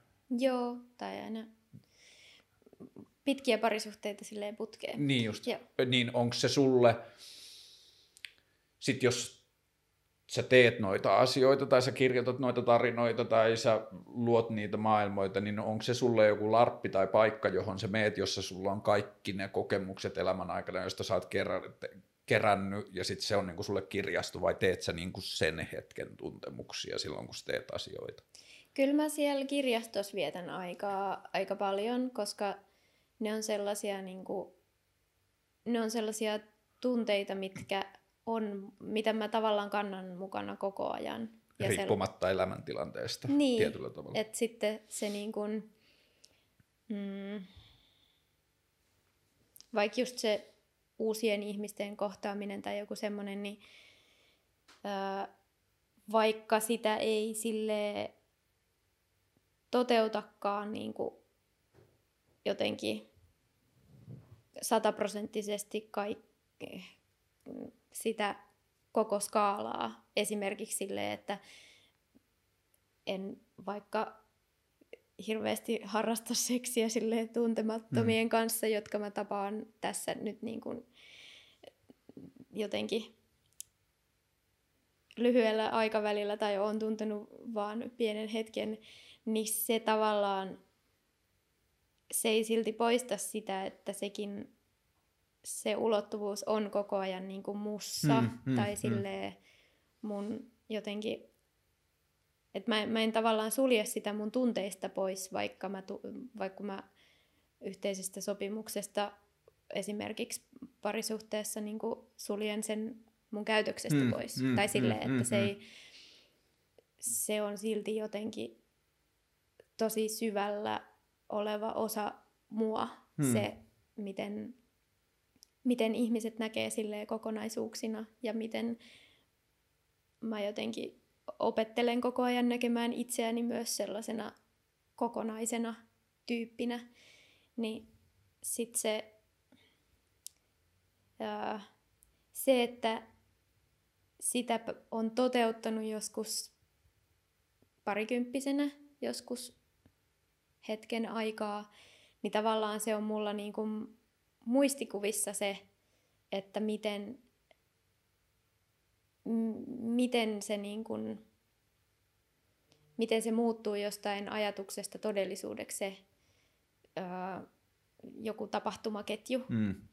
Mutta se ei silti, se on silti olemassa mun sellaisessa niin kuin, tai miten sen nyt oikein sanoisi et vaikka, vaikka jotain asiaa ei tapahdu, niin se ei tarkoita sitä, ettei se olisi jotenkin osa silti sitä tyyppiä tai mua, hmm. se joku tietty osa-alue siitä. Mä en oikein osaa nyt ehkä muotoilla. Mä luulen tätä, saavani tosi hyvin kiinni. Siis semmoinen ajatus tai tuntemus, mikä on kasvanut itselle jotenkin, en mä tiedä liittyykö se ikään tai elämänkokemukseen tai mihin se liittyy, mutta että, niin kuin, että vanhetessaan on ruvennut tuntumaan myös siltä, että tosi monia vaikka niin kuin, just vaikka seksuaalisen kohtaamisen emotionaalisia ulottuvuuksia pystyy mm. kohtaamaan ilman sitä seksuaalistakin kohtaamista, niin. kun se kohtaaminen on tietyllä tavalla avoin. Niin, ja just, että tavallaan mä pyrin olemaan kaikille niille ihmisille, keihin mä luotan tosi paljon ja ketkä on mun siinä lähipiirissä, niin samalla tavalla avoin. Ja, tai että se olisi musta niin kuin tosi tavoiteltavaa sellainen, että pystyisi läheisilleen olemaan niin avoin kuin voi olla sille tyypille, kenen kanssa on sopinut, että nyt on tämä joku suhde, joka sisältää myös sen niin kuin erottisen tai hmm. seksin tai jonkun sen maailman, niin sit jotenkin sekin vaatii tosi paljon, koska se, se on niin kuin, se on aikaisemmin ollut tosi vaikea luottaa että ne ihmiset, joiden kanssa, jotka ei kuulu siihen yhteen niin kuin sovittuun niin kuin siihen parisuhteeseen, joka on niin kuin the parisuhde siinä, sillä hetkellä, niin on vaikea ollut luottaa, että ne ihmiset, jotka on siinä ympärillä, että ne handlaisi mun vaikka jonkun aggression tai niin kuin negatiiviset puolet, mm. jos siinä ei ole sitä tavallaan tasapainottamassa sitä, sitä jotain seksuaalisuutta tai jotain sellaista. Mutta sitten mä oon nyt koittanut jotenkin opetella viime vuodesta lähtien sitä, että, että jos mä luotan, niin muhun luotetaan ja että se toimii sellaisena niin kuin vastavuoroisena, että jos mä avaudun, niin sitten mullekin uskalletaan mm. olla avoimempia ja jotenkin koittanut sisällyttää itsestäni kaikkia niitä tunnetason puolia niin kuin muihinkin mun ihmissuhteisiin kuin pelkästään siihen yhteen. Joo, mulla on ollut ehkä vähän sama toi, että nyt kun ei ole ollut silleen parisuhdetta, jonka kautta tota olisi joutunut miettimään, niin sitten mä oon jotenkin huomannut semmoista uutta laajentumista tuossa niin seksuaalisuuden kehikossa, että, että jos mä luulen tai mun toistaiseksi elämän kokemus on ollut hyvin silleen heteroseksuaalinen, niin kuinka paljon niitä asioita, joita mä oon ajatellut liittyvän jotenkin sinne seksuaalisen kohtaamisen maailmaan emotionaalisella puolella, niin kuinka paljon niitä onkin koettavissa esimerkiksi miesten kanssa ilman sitä mm. mitään seksuaalista, että kuinka paljon se niin kuin avoin ja kohtaaminen, vaikka just ehkä niin kuin en mä tiedä, se on ehkä liian helppoa sanoa jotkut hellyys tai jotkut sellaiset asiat, mutta että kuinka paljon vaan se kokemus ja maailman jakaminen voi tulla muutakin kautta, mennä mm. sinne suuntaan ilman sitä seksuaalista kohtaamista. Jep. Ja sitten se jotenkin kolahti tosi paljon, kun oli joku meemikuva, jossa sanottiin, että on normalize male non-sexual affection, ja siinä oli jotenkin tosi paljon järkeä, Jep. että sen niin kuin vuosikymmeniä kestäneen semmoisen niin pilkallisen homofobian tai sellaisen kanssa, niin sitten se on varmasti kyllä vaikuttanut molempien sukupuolien toimintaan, mutta että ehkä vielä mm. miehille vielä kahlitsevammin, että tytöille on ollut ehkä jotenkin enemmän hal- ok halailla. Ja...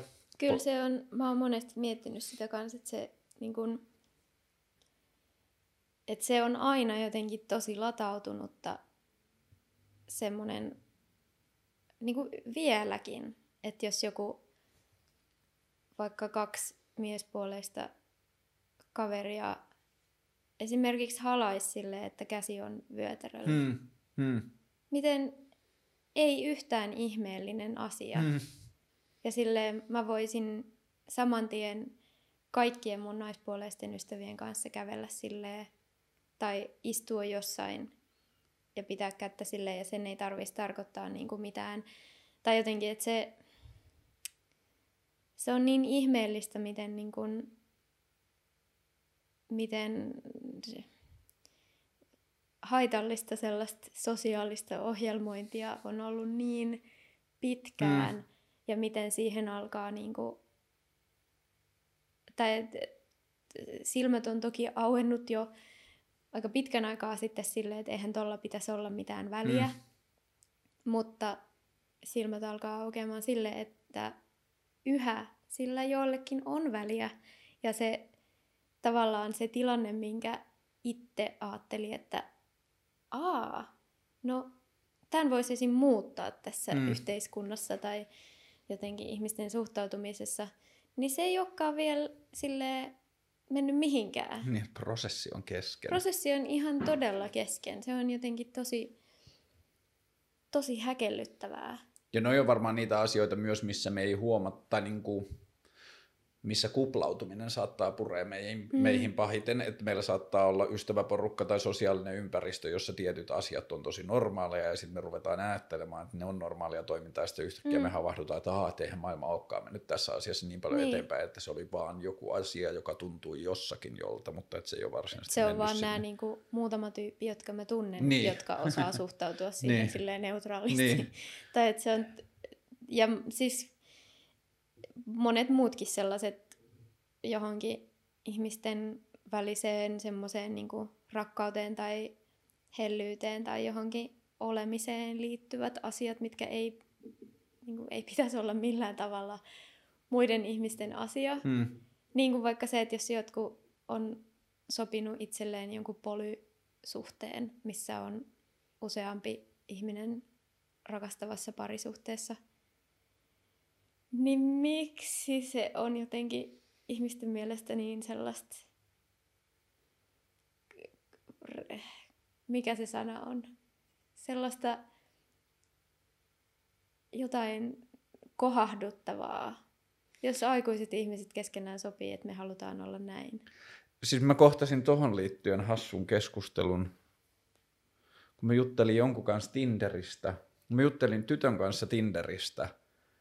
Ja sitten se esitti sen vähän niin kuin loukkaavana tai hälle vaikeana asiana, että jotkut ilmoittaa Tinderissä olemassa, olevansa avoimessa parisuhteessa ja sitten ne on siellä. Ja sitten se oli sille jotenkin tosi vaikea ymmärtää, että miten ihmiset saattaa. Ja sitten mä jotenkin, niin kuin, mä en saanut heti kiinni, että mistä tässä on, niin kuin, että mikä se pihvi on. Ja sitten mä yritin niin kuin varovasti sitä, että, mutta että, niin kuin, että mikä se ongelma on, jos siitä ollaan avoimia. Mm. Että ainoastaan niin kuin mulle on, tai se on niiden ihmisten oma henkilökohtainen ongelma, mutta että joo, kyllä mä jotain outoa ja biiffiä näen siinä, jos ihmiset on parisuhteeltaan salaa Tinderissä. Mutta että jos niin. joku kertoo, että hei, että mulla on tämmöinen tilanne, että mulla on elämän, niin kuin mä oon parisuhteessa, mutta että meille kaikille Tähän tässä kaikille pari... ok. Niin, niin, niin sitten se tuntui tälle Minulle ihmiselle jotenkin, ole niin, ok. että kun, ja ehkä jos mä niin kuin sain kiinni, mutta että siellä pohjalla oli ehkä se, että mitä jos mä ihastun siihen ihmiseen, että se ihminen tarjoaa nyt ympäristöön itseään ihastuttavaksi, Mm. Ja mitä jos mä ihastun siihen ja sitten mä en voikaan saada siltä kaikkea, mitä mä haluaisin. Että tämä on epäreilua, että se tuo itseään rajoitetuin kortein markkinoille. Niin, tai sillä ei, sekin on musta hassua, että, ää, et mi, tai et, kyllä mä niinku tunnistan sen, kyllä mä oon itsekin ollut jossain tilanteissa vaikka mustasukkainen Mm. jostain, mutta se on semmoinen piirre, mitä mä en niinku arvosta itsessäni. Mm. Mä ymmärrän, että se on tosi primitiivinen ja mä niinku tajun sen, että jos mulle sen jostain niinku leimahtaa päälle, niin mä en sitä niinku syntymistä voi kontrolloida, mutta mun olisi tosi vaikea niinku toimia sen perusteella jotenkin ja rajata sen, sen perusteella vaikka mun seurustelukumppanilta jotain onnea pois. Hmm. Musta se olisi tosi itsekästä, vaikka mä tajun sen, että se tulee ja mä tajun, että se on niinku mullakin ollut monesti elämässä semmoinen olo, että tää nyt niinku, että mä en, että tää vaan sattuu tää joku Mm. mm. asia, niin mä tajun sen kyllä, mutta sit mun olisi silti tosi vaikea sen perusteella ruveta niinku määrittää toiselle jotain rajoja, että, että tai jotenkin, että siinä vaiheessa, jos jos se haittaa, että joku on avoimessa parisuhteessa, niin sitten ehkä pitää tutkailla myös sitä, että mistä se kumpuaa se harmitus Mm. siihen, koska se harmitus on selkeästi jotain sellaista niin kuin toivetta siitä, että se olisi jotenkin semmoinen niin kuin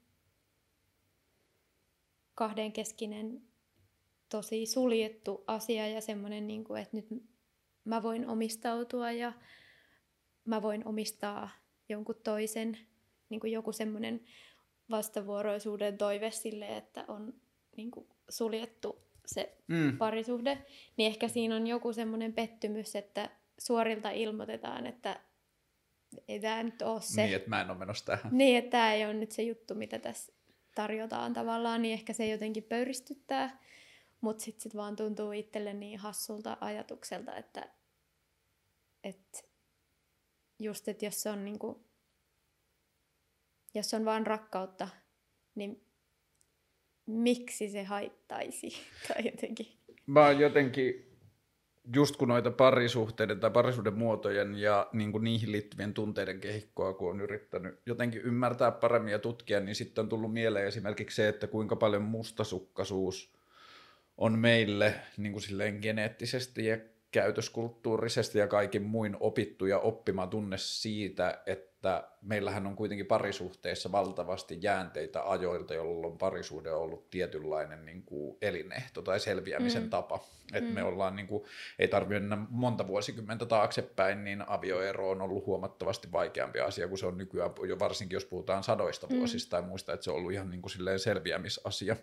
Myös ei ole saanut siis, mikä se oli, joku Yle Arkisto asia, joku semmoinen pieni klippi oli jostain uutisista, mutta et ei ole saanut siis vaikka avioton pariskunta mennä hotellihuoneeseen yhdessä. Sekin tuntuu niinku jotenkin niin uskomattomalta, että mitä väliä silloin niinku niin. kellekään tai jotenkin... Ja kuinka paljon meillä on jäänteitä vielä sellaisista asioista, joissa me pystytään nähdä, niin, nähdä niin kuin sitä, että miksi me ollaan aikaisemmin yritetty rajoittaa toisten ihmisten mm. toimintaa niin kuin joillakin moraalisilla argumenteilla, jotka ei ole yleistettävissä kaikille. Mm. Että me ollaan ajateltu, että asioiden pitää olla näin, niin sitten me kielletään se muilta kysymättä, Jep. että mikä sen haittaa, jos muut tekee niin. Jep.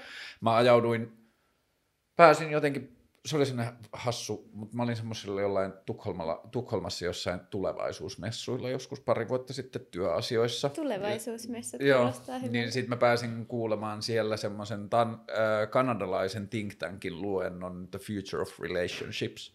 Ja ne oli keksinyt sille sanan, mutta selkeästi se oli huonosti keksitty sana, koska mä en muista sitä, mutta ne sanoo, että tämä sana – tai tämä ilmiö tulee olemaan niin kuin tulevina vuosikymmeninä asia, joka meidän ihmiskulttuurina pitää oppia uutena. Ja sen sanan selitys tai se ilmiö oli onnen tunne, jota ihminen tuntee rakastamansa ihmisen kokemasta rakkaudesta jotain muuta ihmistä kohtaan. Niin kuin semmoinen myötäonni jostain. Niin, tai että, niin kuin, että mä rakastan ihmistä parisuudekaltaisesti ja mä mm. pystyn kokemaan onnea siitä, että se mun puoliso kokee sitä samaa rakkauden tunnetta jonkun toisen ihmisen kanssa. Mm. Samalla lailla kun mä kokisin onnea siitä, että mun puoliso voittaa juoksukilpailun tai mm. mitä tahansa niin kuin saa itselleen riemullista, mm. niin se niin kuin auki kirjoitettuna tuntuu jotenkin tosi hauskalta ja siistiltä semmoisen niin kuin melkein evoluutiobiologisena kehityksenä, niin. meidän pitää ymmärtää, että tämä meidän nykyinen parisuhdemalli ei ole hirveän funktio. Niin kuin, että jos puolet päättyy eroon, tai me ajatellaan, että ja se on ehkä joku semmoinen asia, että musta tuntuu, että ruusut katkaisee itsensä semmoisesta niin kuin suomalaisesta iskelmäperinteestä on se, että ruusujen musiikissa kuuluu se ok sille, että suhde saattaa loppua myös. Mm. Että se on niin kuin kuitenkin aina ollut silleen kohtalokas loppu, jos parisuhde päättyy niin. musiikissa Mutta mulle ruusut sisältää sen, että se kohtaaminen itsessään on arvokasta ja se niin kuin haikeus, mutta se kauneus siitä loppumisesta on läsnä jo. Mm. Alusta lähtien. Niin.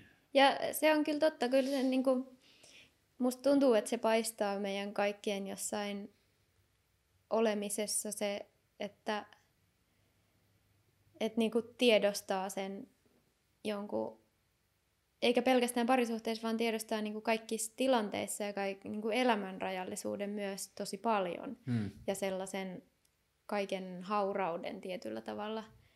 Se on joskus ollut mulle niinku, ää, maailman kaunein ajatus, se, että et kaikki on rikottavissa periaatteessa. Kaikki on oikeasti tuurilla aika mm. pitkälti kasassa, mm. niin kuin kaikki yhteiskunnat ja ihmissuhteet ja tota, niin kuin esineet. Mm. Tai silleen, että ihan jokainen asia on, jos mä nyt päätän, niin kuin laittaa kellon, sekuntikellon käytiin. Meillä oli joskus semmoinen ajatusleikki tota, keikkapakussa, että niin kuin kuinka pahasti pystyisi pilaamaan oman elämänsä puolessa tunnissa.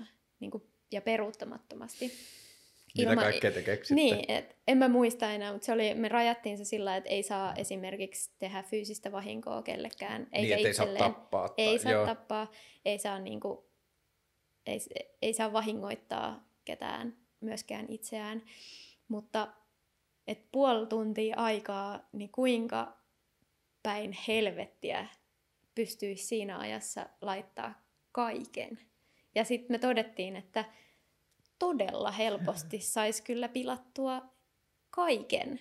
Ei niinku pelkästään jotain fiilistä tai ei pelkästään jotain omaa, et, no potkut voisi saada helposti vaikka siinäkin bändissä, tai silleen, mm. että voisi tosi nopeasti saisi jotain. jotain. Raha-asioita pystyisi kusemaan aika helposti, paljon. Helposti, helposti.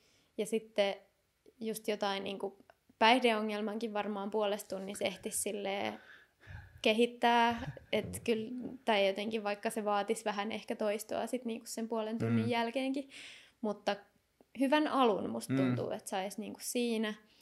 suvun voisi katkaista välit niin kuin ihan saman tien ja jotenkin maineen saisi menetettyä. Mm. Tosi nopeasti, Se joo. ei vaadi kuin yhden jonkun twiitin, mikä on ihan paska. Mm. Ja sitten tota, se on niin kuin aika vaikea pelastaa siitä. Tai todettiin, että kyllä se, niin kuin, se on nopeaa ja tehokasta ja kaiken saa pilattua. Mm. Niin sitten se jotenkin vaikka se oli vähän makaberi ajatusleikki tietyllä tavalla, mutta myös sellainen, että itse asiassa aika hyvä tuuri ja aika hyvä tilanne niin kuin joka ikisellä osa-alueella, että nämä ei ole vaikka pilalla, vaikka nämä kaikki voisi tosiaan kadota tälleen. Ja sitten onhan tuossa ajatusleikissä myös se lohdullinen tai semmoinen tosi inspiroiva ajatus, että joo, kaiken voisi pilata, mutta myös kaiken voisi muuttaa. Niin.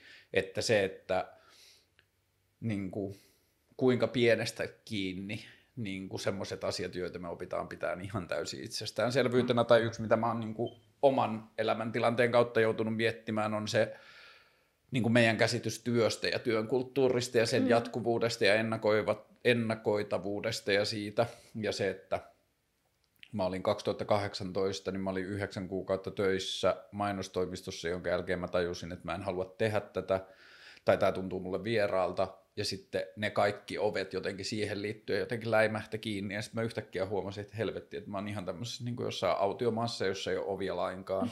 Ja sitten mä rupesin miettimään just tota, että kuinka pilalle se elämä voi mennä, tai mikä on se niin kuin pahin, mitä voi tapahtua. Ja sitten mä päädyin siihen, että mä googlailin luolakuolema.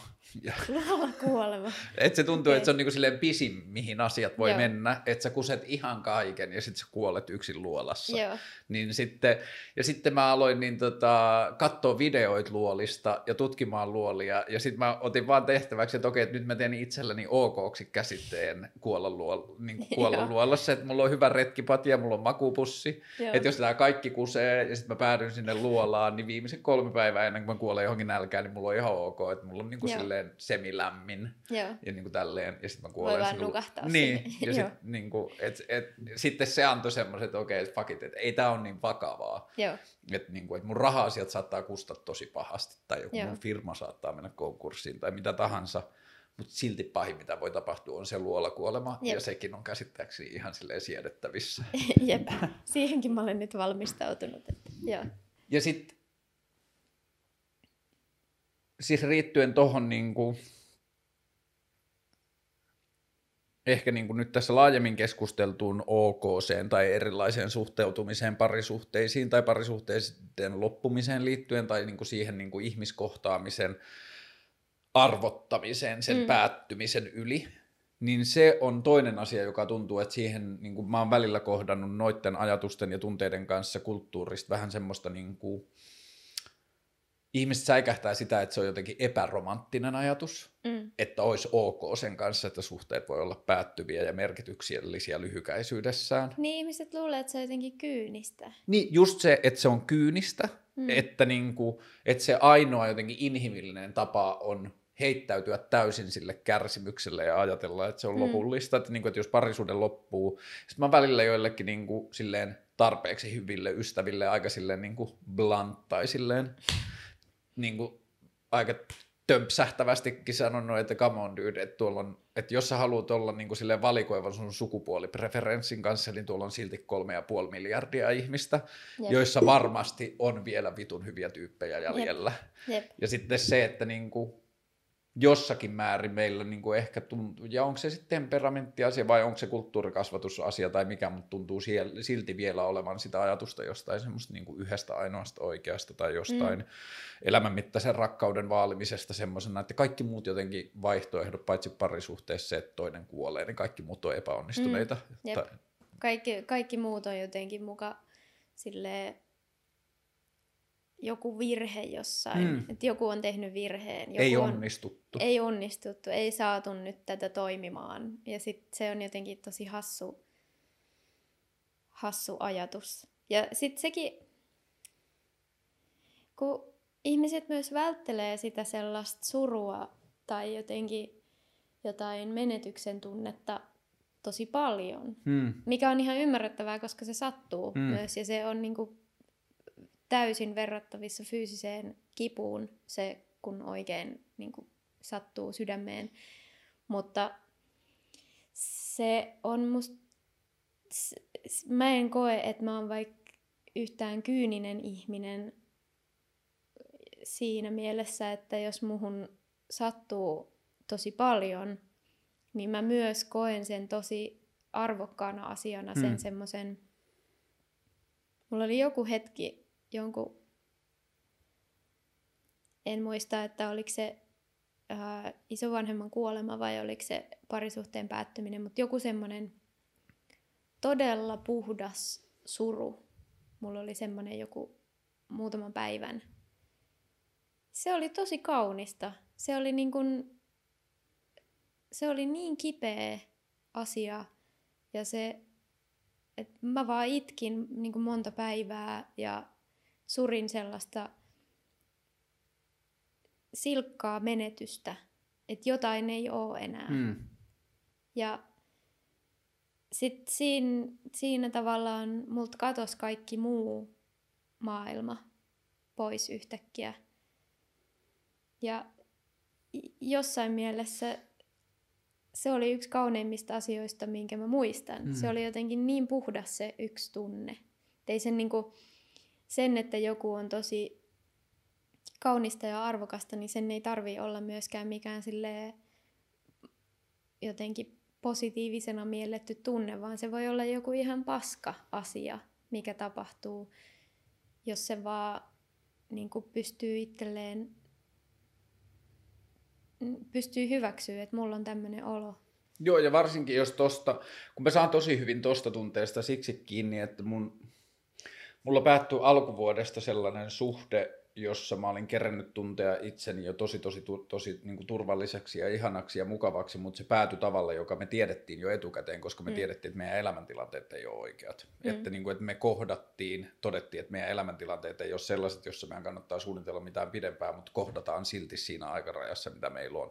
Mm. Ja sitten kun se päättyi, niin mä puhuin siitä yhden mun toisen ystävän kanssa myöhemmin, niin sitten se sanoi siitä vaan tosi hyvin, että aa, että it sounds like you've gone through a pure heartbreak, koska Niin. siihen ei liittynyt hylkäämisen tunnetta, siihen ei liittynyt sitä, että mä en kelvannut siihen toiselle ihmiselle tai mä olisin itse pettynyt siihen toiseen ihmiseen tai Mm. että mut olisi hylätty siksi, että joku muu, niin kuin, tai siis että siitä puuttu kaikki se niin kuin sellainen, Häly. että, niin, että Mm. eikö hän pidä minusta enää, tai että myöskin se, että tämä ihminen ei poistu mun elämästä kokonaan, koska meidän, meillä ei ole mitään konfliktia keskenämme, että Mm. tulee myös aika, että me voidaan olla ihan niin kuin sujuvasti tekemisissä. Mm. Ja sitten se oli pelkästään just sitä niin kuin sen jonkun totutun loppumisen asiaa. Mm. Niin sen jälkeen mulla on niin kuin koko ajan vahvistunut se ajatus siitä, että jos elämässä on kyse kokemisesta, että Mm. sitähän eläminen on, että me mennään läpi aikaa ja sitten erilaisia asioita tapahtuu ja sitten sit tulee muistijälkeä bla bla bla ja sitten se meillä on näin,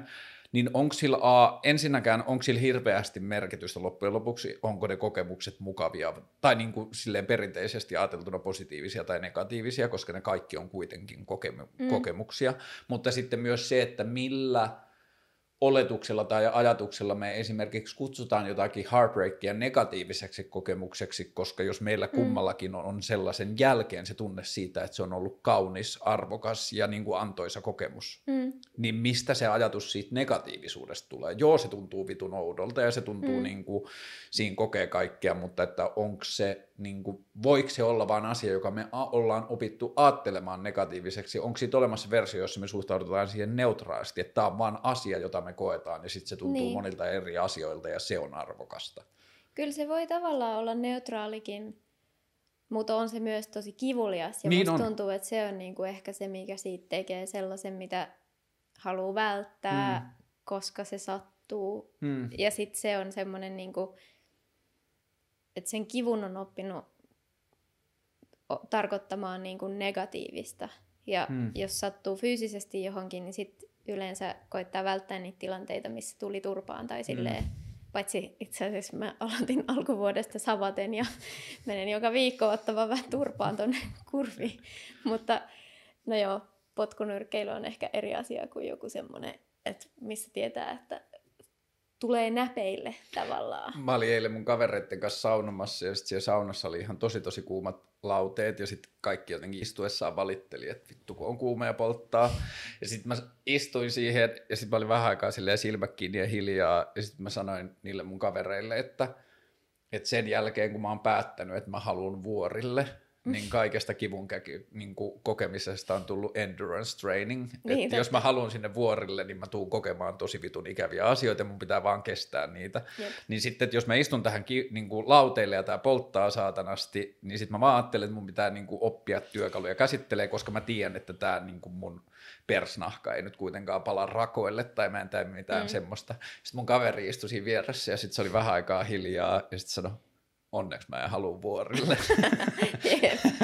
saa, saa vielä valittaa liian niin, kuumasta niin. saunasta. Mutta se on ollut tosi niin kuin, mieltä niksauttava uusi kokemus toi niin kuin kivun ja tuntemusten, niin kuin pyrkimys alkaa suhtautua kipuun ja laajemmin tuntemuksiin niin, että mitä jos ne onkin neutraaleja mm. ja sitten se suhtautuminen vaikuttaa. Mä pääsin testaamaan sitä käytännössä joskus helmimaaliskuussa, kun eikö maalis-huhtikuussa mä olin tota, kiipeilemässä, spolderoimassa mm. tuolla kallioilla ja sitten mä tipuin niin kuin patjan kulmaan niin, että mun nilkka pyörähti silleen Ei. tosi tosi kunnolla ympäri.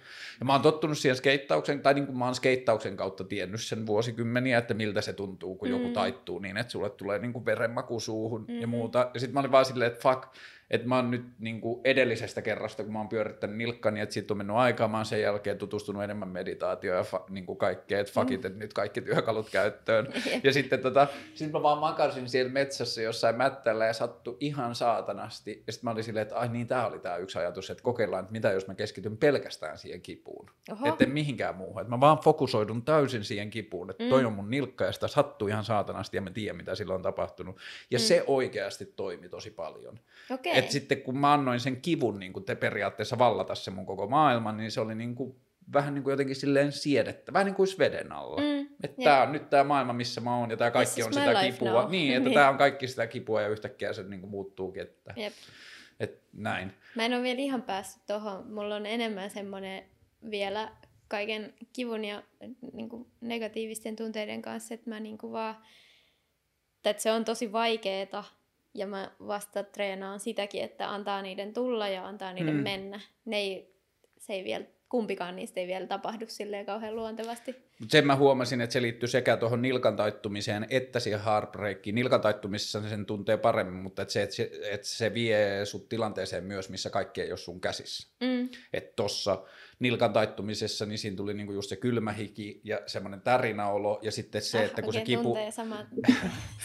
sitten kun se kipu käy niin kovaksi, niin sitten se alkaa vaikuttaa niinku tietyllä tavalla myös niinku tietoisuuden tai tajunnan tilaan. Mm. Ajatukset alkaa pomppimaan ja niinku tietyllä tavalla kaikki mm. se, niin sitten se oli jotenkin hyvä sellainen referenssipiste tai tapa yrittää käsitellä myös sitä viikkoja ja viikkoja kestänyt sitä niin kuin semmoista niin kuin menettämisen tuskaa, että haa, että siinäkään kaikki ei ollut mun käsissä täysin. Mm. Että mä suhtauduin asioihin hassulla tavalla tai joku tuntui joltain. Ja se, että, niin kuin, että kuinka paljon toi on asia, jossa jotain niin kuin elämän aikana pystyy tai voi oppia mm. hallitsemaan niitä itselle tarjottuja kokemuksia niin, ja kuinka paljon ne kaappaa. Jep. Kyllä mä oon sen huomannut, että se niinku, öö, se vaikka just se savate eli potkunyrkkeily, se on periaatteessa niin kuin, joka ikinen osa-alue on se, sellaista, mikä on mun epämukavuusalueella, mm. koska mä en ole ikinä ollut mikään kauhean urheilullinen tyyppi. Mua hävettää se, jos mä hikoilen ihmisten nähden, paitsi lavalla. Se on mm. niin kuin ainoa konteksti, missä se on jotenkin ollut mulle ok itselleni. Ja sit mä en niinku handlaa sitä epäonnistumisen tunnetta, että, että jos mä häviän, mm. se on karseeta ja tuntuu ikävältä. Ja jos mä voitan, niin joku toinen joutuu tuntea sen saman häpeän siitä, että se on hävinnyt, joten en mä halua voittaakaan. Ja sitten se on vielä ryhmäliikunta, missä niinku tehdään jotenkin kootusti asioita ja kaikki. Ja siis se, että tulee, että ihminen yrittää lyödä ja potkia mm. mua ja mun olisi tarkoitus yrittää lyödä ja potkia jotain ihmistä, niin, niin kuin kaiken suhteen ihan karsee ajatus periaatteessa. Mutta sitten mä vaan päätin mennä sinne ja niin kuin, joka ikinen tunti oli sellaista, että, että mä vaan niin kuin, toimin täällä ja luotan siihen, että mun ei nyt tarvii jotenkin keskittyä siihen, että on lähtökohtaisesti mulle vähän epämukavaa. Mm. Ja koitin vaan niin kuin ohittaa sen ja että jos joku sanoo, että juokse salia ympäri, niin sitten mä juoksen niin kauan, että sanotaan, että ei tarvi enää. Ja sitten se oli loppujen lopuksi ihan sairaan kivaa. Ja siellä jotenkin tuntui, että vaikka mä oon myös siis kokenut siellä, mä oon mennyt niin paljon rajojen yli siinä, että mikä on mun mielestä niin kuin, mikä on miellyttävää ja mihin mä pystyn fyysisesti. Mä oon ylittänyt sen jotenkin miljardi kertaa hmm. siellä. Sen, että vaikka ekalla, ihan ekalla tota, kerralla siellä just juostiin sitä salia ympäri niin kuin ihan alkulämmittely, ekat kymmenen minuuttia ja sitten piti tehdä jotain haarahyppyä hmm. tai jotain, en muista enää, mutta jotain sellaista perusaerobista lihaskuntoasiaa. Ja sitten palattiin niin kuin perushölkkään ja sitten se ohjaaja sanoi, että no niin, nyt voi hölkät, ei kun, sitten palaa takas perushölkkään, että voitte vähän hengitellä. Ja sitten mä olin siitä jo sillä, että kuka pystyy hengittämään jossain hölkän aikana, että, en mä, että tämä sattuu. Tai sille, että oli niin, kuin niin huono kunto siinä lähtötasossa. Mutta sitten se on ollut mulle just se, mikä endurance training, mistä sä puhuit, mm. että sille ohittaa ne omat jotkut semmoiset asetetut, päätetyt rajat, että tämä on jotain, mistä mä en tykkää, ja vaan niinku kuuntelee sitä, että et, mutta onko tämä silti sellaista, mihin mä pystyisin, ja onko tämä silti sellaista, mitä mä haluan tehdä, vaikka tämä tuntuu nyt niinku lähtökohtaisesti jotenkin ei kivalta asialta. Ja sitten se on johtanut siihen, että se on todella kivaa ja siellä on tosi kiva jotenkin tosi kiva henki. Musta tuntuu, että ne kaikki ihmiset, siellä on niinku tällaisia aivan aloittelijoita ja sitten jotain MM-edustusjoukkueen tota, hopea- ja pronssimitalisteja, jotka on ehkä vähän taitavampia kuin silleen, tällaiset ihan keltanokat. Mutta jotenkin se, niin kun, se on tuntunut tosi kivalta ja musta tuntuu, että mä oon jotenkin oppinut sietää jotain sellaista, sellaista äärimmäistä epämukavuutta paljon enemmän ja oppinut jotenkin hyväksyä sen, että mä en, mä en voi jäädä sellaiseen omaan johonkin virheen ruotimiseen niin kuin hetkeksikään silloin, kun sille ei ole aikaa. Mm. mä voin, mä voin niin kuin rekisteröidä, mitä tapahtuu, jos vaikka mä en ole keskittynyt yhtään ja jonkun hanska tulee niin kuin suoraan tähän. Niin sitten mä voin olla sillä että aha, okei, okay. nostetaan vähän suojia. Mutta mä en voi siinä tilanteessa olla sillä että ei, minä tein virheen, nyt tämä on pilalla, kaikki on, tai jotenkin mä en, mä en, jäädä voi, siihen. mä en voi jäädä mm. siihen, koska sitten se tarkoittaa sitä, että se toinen saa lisää pisteitä. Mm. Siinä ei siis, siinä mitä siellä tehdään, niin ei osuta kauhean lujaa, mm, että se on mm, enemmän mm. semmoinen niin kuin merkkaamista. merkkaamista ja silleen etsitään, etsitään ja yritetään torjua pisteitä, että sit se, se myös on kivaa, ettei se ole sellaista mänttäämistä, vaan sellaista vähän niin kuin hippaa. Toi kuulostaa liittyvän sellaisen ajatukseen, jota mä oon käsit, niin kuin jotenkin miettinyt tosi paljon, uh, niin kuin, the stories we, we tell ourselves. Mm. Niin kuin erilaisia todellisuuksia, joita me pidetään läsnä joko tietoisena tai tiedostamattomana. Me ajatellaan mm. vaan, että joku asia on niin, että me ei olla ikinä käsitelty sitä. Mun poika lähetti mulle videon, jossa ne oli pikkusiskonsa, eli mun tyttären kanssa tota Linnanmäen taikalaitteessa, kun sit nykyään kuvataan video, yeah. jonka saa sitten jonnekin Dropboxiin. Ja sitten se lähetti mulle sen videon, ja se mun 11-vuotias tytär on ihan siis silleen kauhistunut. Se on aivan todella järkyttynyt. Ja siinä ei kuulu niiden äänet, mutta sitten ne kertoi jälkeenpäin, että siinä on semmoinen kohta, että se vaan makaa niin kuin siinä laitteessa silmät kiinni ja sitten se kysyy tosi rauhallisesti ja hiljaa veljeltään, että kuinka kauan tämä vielä kestää. Ja sitten tota, mä sain sen videon ja se siis todella näyttää siinä, että se kokee niin kuin ihan kauheita asioita. Ja sitten tota, sit se lähetti mulle viesti, että, että poista se video, että mä en halua, että ihmiset näkee sitä, että mä en Joo. halua, että se nähdään tolleen. Ja sitten mä olin silleen, että okei, että mä poistan, että, että, niinku, että, että sulla on oikeus siihen, että siihen ei saada palata ja niin, että sua Joo. ei saada kiusata siitä ja muuta, mutta että, että oliko kauheata tai oliko ihan hirveetä. Mm. Ja sitten se laittoi, että no, ehkä 3,5 kautta 5. Ja sitten mä laitoin sille, Subpar. niin, sitten mä laitoin, että niinku, et eikö tämä sitten kuitenkin loppujen lopuksi ole hyvä asia, että nyt sä tiedät, että sä pystyt tohonkin. Mm. Niin sitten se vaan vastasi. Joo, mä tajun tämän, mä tajun tämän. Just silleen, että anna mun nyt ärsyyntyä Niin. tästä. No, okei. Mutta joo, mä, vähän niin kuin toi Savate-kokemus, mä harrastin vuosia sitten semmoista prassijujutsua, siis brasilian jujutsua, joka on Mä näen, kun ne tyypit aina menee tunnille ja sitten mä oon sillä että oo, toi on kyllä niinku HC. Mutta se on kaikista Laji. kamppailulajeista about vähiten väkivaltaisin, koska Ai siinä jaa. ei ole niinku lyöntejä ja potkuja ollenkaan, että se on niinku noita kuristuksia, käsilukkoja ja sellaista, ja sitten kun siinä on ne, pa- joo, mutta kun siinä on ne paksut judopuvut, Joo. niin se kaikki tapahtuu niinku tosi hitaasti. Joo. Et judo ja noi on niinku hirveästi tota heittelyä, tota, mutta Brasilia ja jutsu tapahtuu oikeastaan Onko se melkein niinku koko... painia Ja se on niinku ma- periaatteessa? painia, Joo. ja sitten siinä on näitä tekniikoita. Ja sitten mä kävin toissapäivänä eka kertaa kahteen vuoteen uudelleen, ja se on niin älyttömän kiva. Ja mä muistin, miksi se on kivaa, kun se on se, että kun sitä tekee tarpeeksi, niin siinä saavuttaa tilanne, jossa sun päällä voi olla 40 kiloa sua painavampi ihminen, joka periaatteessa yrittää tappaa sut, mutta Joo. sä oot täysin levollinen sen kanssa. Jep, Ja- se on tosi outo mielentila. Joo, Tai- ja se on tosi tosi siistiä, se opettaa just niinku, no okei, tossa on myös se, että kun siinä on tämmöinen niinku koodisto, että jos sua sattuu, niin se läppäät sitä toista kaksi kertaa, niin se kipu katoaa mm. Saman tien. Et, niinku, et se on niin selkeä ja kunnioittava se juttu. Jep. Ja sitten, että siinä on niinku paljon asioita, että okei, että toi ihminen sai nämä otteet musta, että jos se haluaa, se voi satuttaa mua, niin mä kerron jo tässä vaiheessa, mm. että, Mm. niinku, että sä voitit. Jep. Ja sitten siinä on just se, että siihen, niin kuin, siinä on tämä sanonta, että kyllä jokaiselle hevoselle on kengittäjänsä, mm. niin se opettaa tosi nöyräksi, että ihan sama kuinka paljon sä opit, niin sä tiedät, että sä et vielä niin kuin, tiedä yhtään mitään. Jep.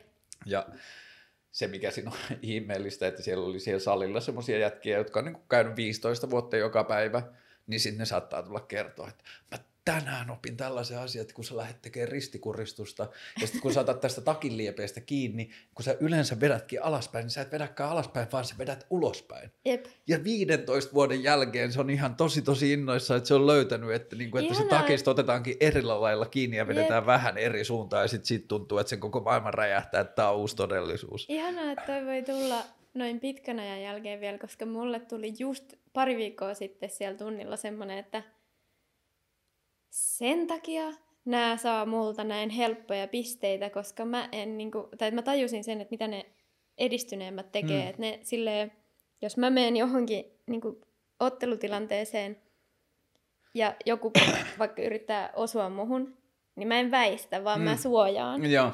Ja sitten mä tajusin, että Aa, siis että nämä, jotka on vähän parempia, niin ne niinku väistää ja sitten lyö itse.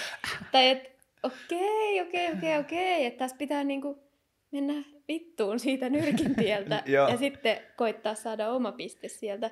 Niin sit, et ihanaa, että joku, joka on harrastanut tosi pitkään, voi tuollaisia perustavanlaatuisia, että Kun se on "Aa, loputon maailma, suunta. kun sieltä ei ikinä lopu oppiminen. Jep. Ja tämä on tosi kiinnostavaa, että me päädytään keskustelemaan näistä lyömis- ja potkimisasioista, koska tämä kesä on ollut mulle myös iso siinä, että mulle väkivallan näkeminen on ollut aina ihan saatanan vaikeaa. Joo, Mulla menee ei, niinku se- keho ihan solmuun. Jep. Ja sitten me jotenkin nyt loppukeväästä tai tänä kesänä löysin sellaisen, että haa, kun siis se brassijutsun kautta mä oon saanut niinku kamppailun mielenlaadusta mm. vähän kiinni, että mä ymmärrän mitä siinä on, että vaikka se saattaa näyttää hurjalta, niin siellä silti ei vihata toisia ja kaikki Niin. tämä, mä aloin ymmärtää sitä paremmin. Mutta sitten mä aloin katsoa YouTubesta noita UFC-matseja, joka on sitä kaikista. pysty- Okei, joo. kuuntele loppuun. Mä kuuntelen loppuun, mutta mä en pysty katsoa niitä. Jep. Mitä jos sitä kattookin niin kuin luontodokkarina? Että tässä on kaksi eläintä, jotka jostain syystä taistelee oman selviämisensä puolesta, miten se eläin toimii. Jep. Me pystytään katsoa sitä karhuissa ja me pystytään katsoa sitä leijonissa ja antilopeissa ja kaikissa muissa, miksei myös ihmisissä. Jep. Ja sitten nyt tuli korona ja ne joutuu alkaa pitää matseja, jossa ei ole yleisöä ollenkaan.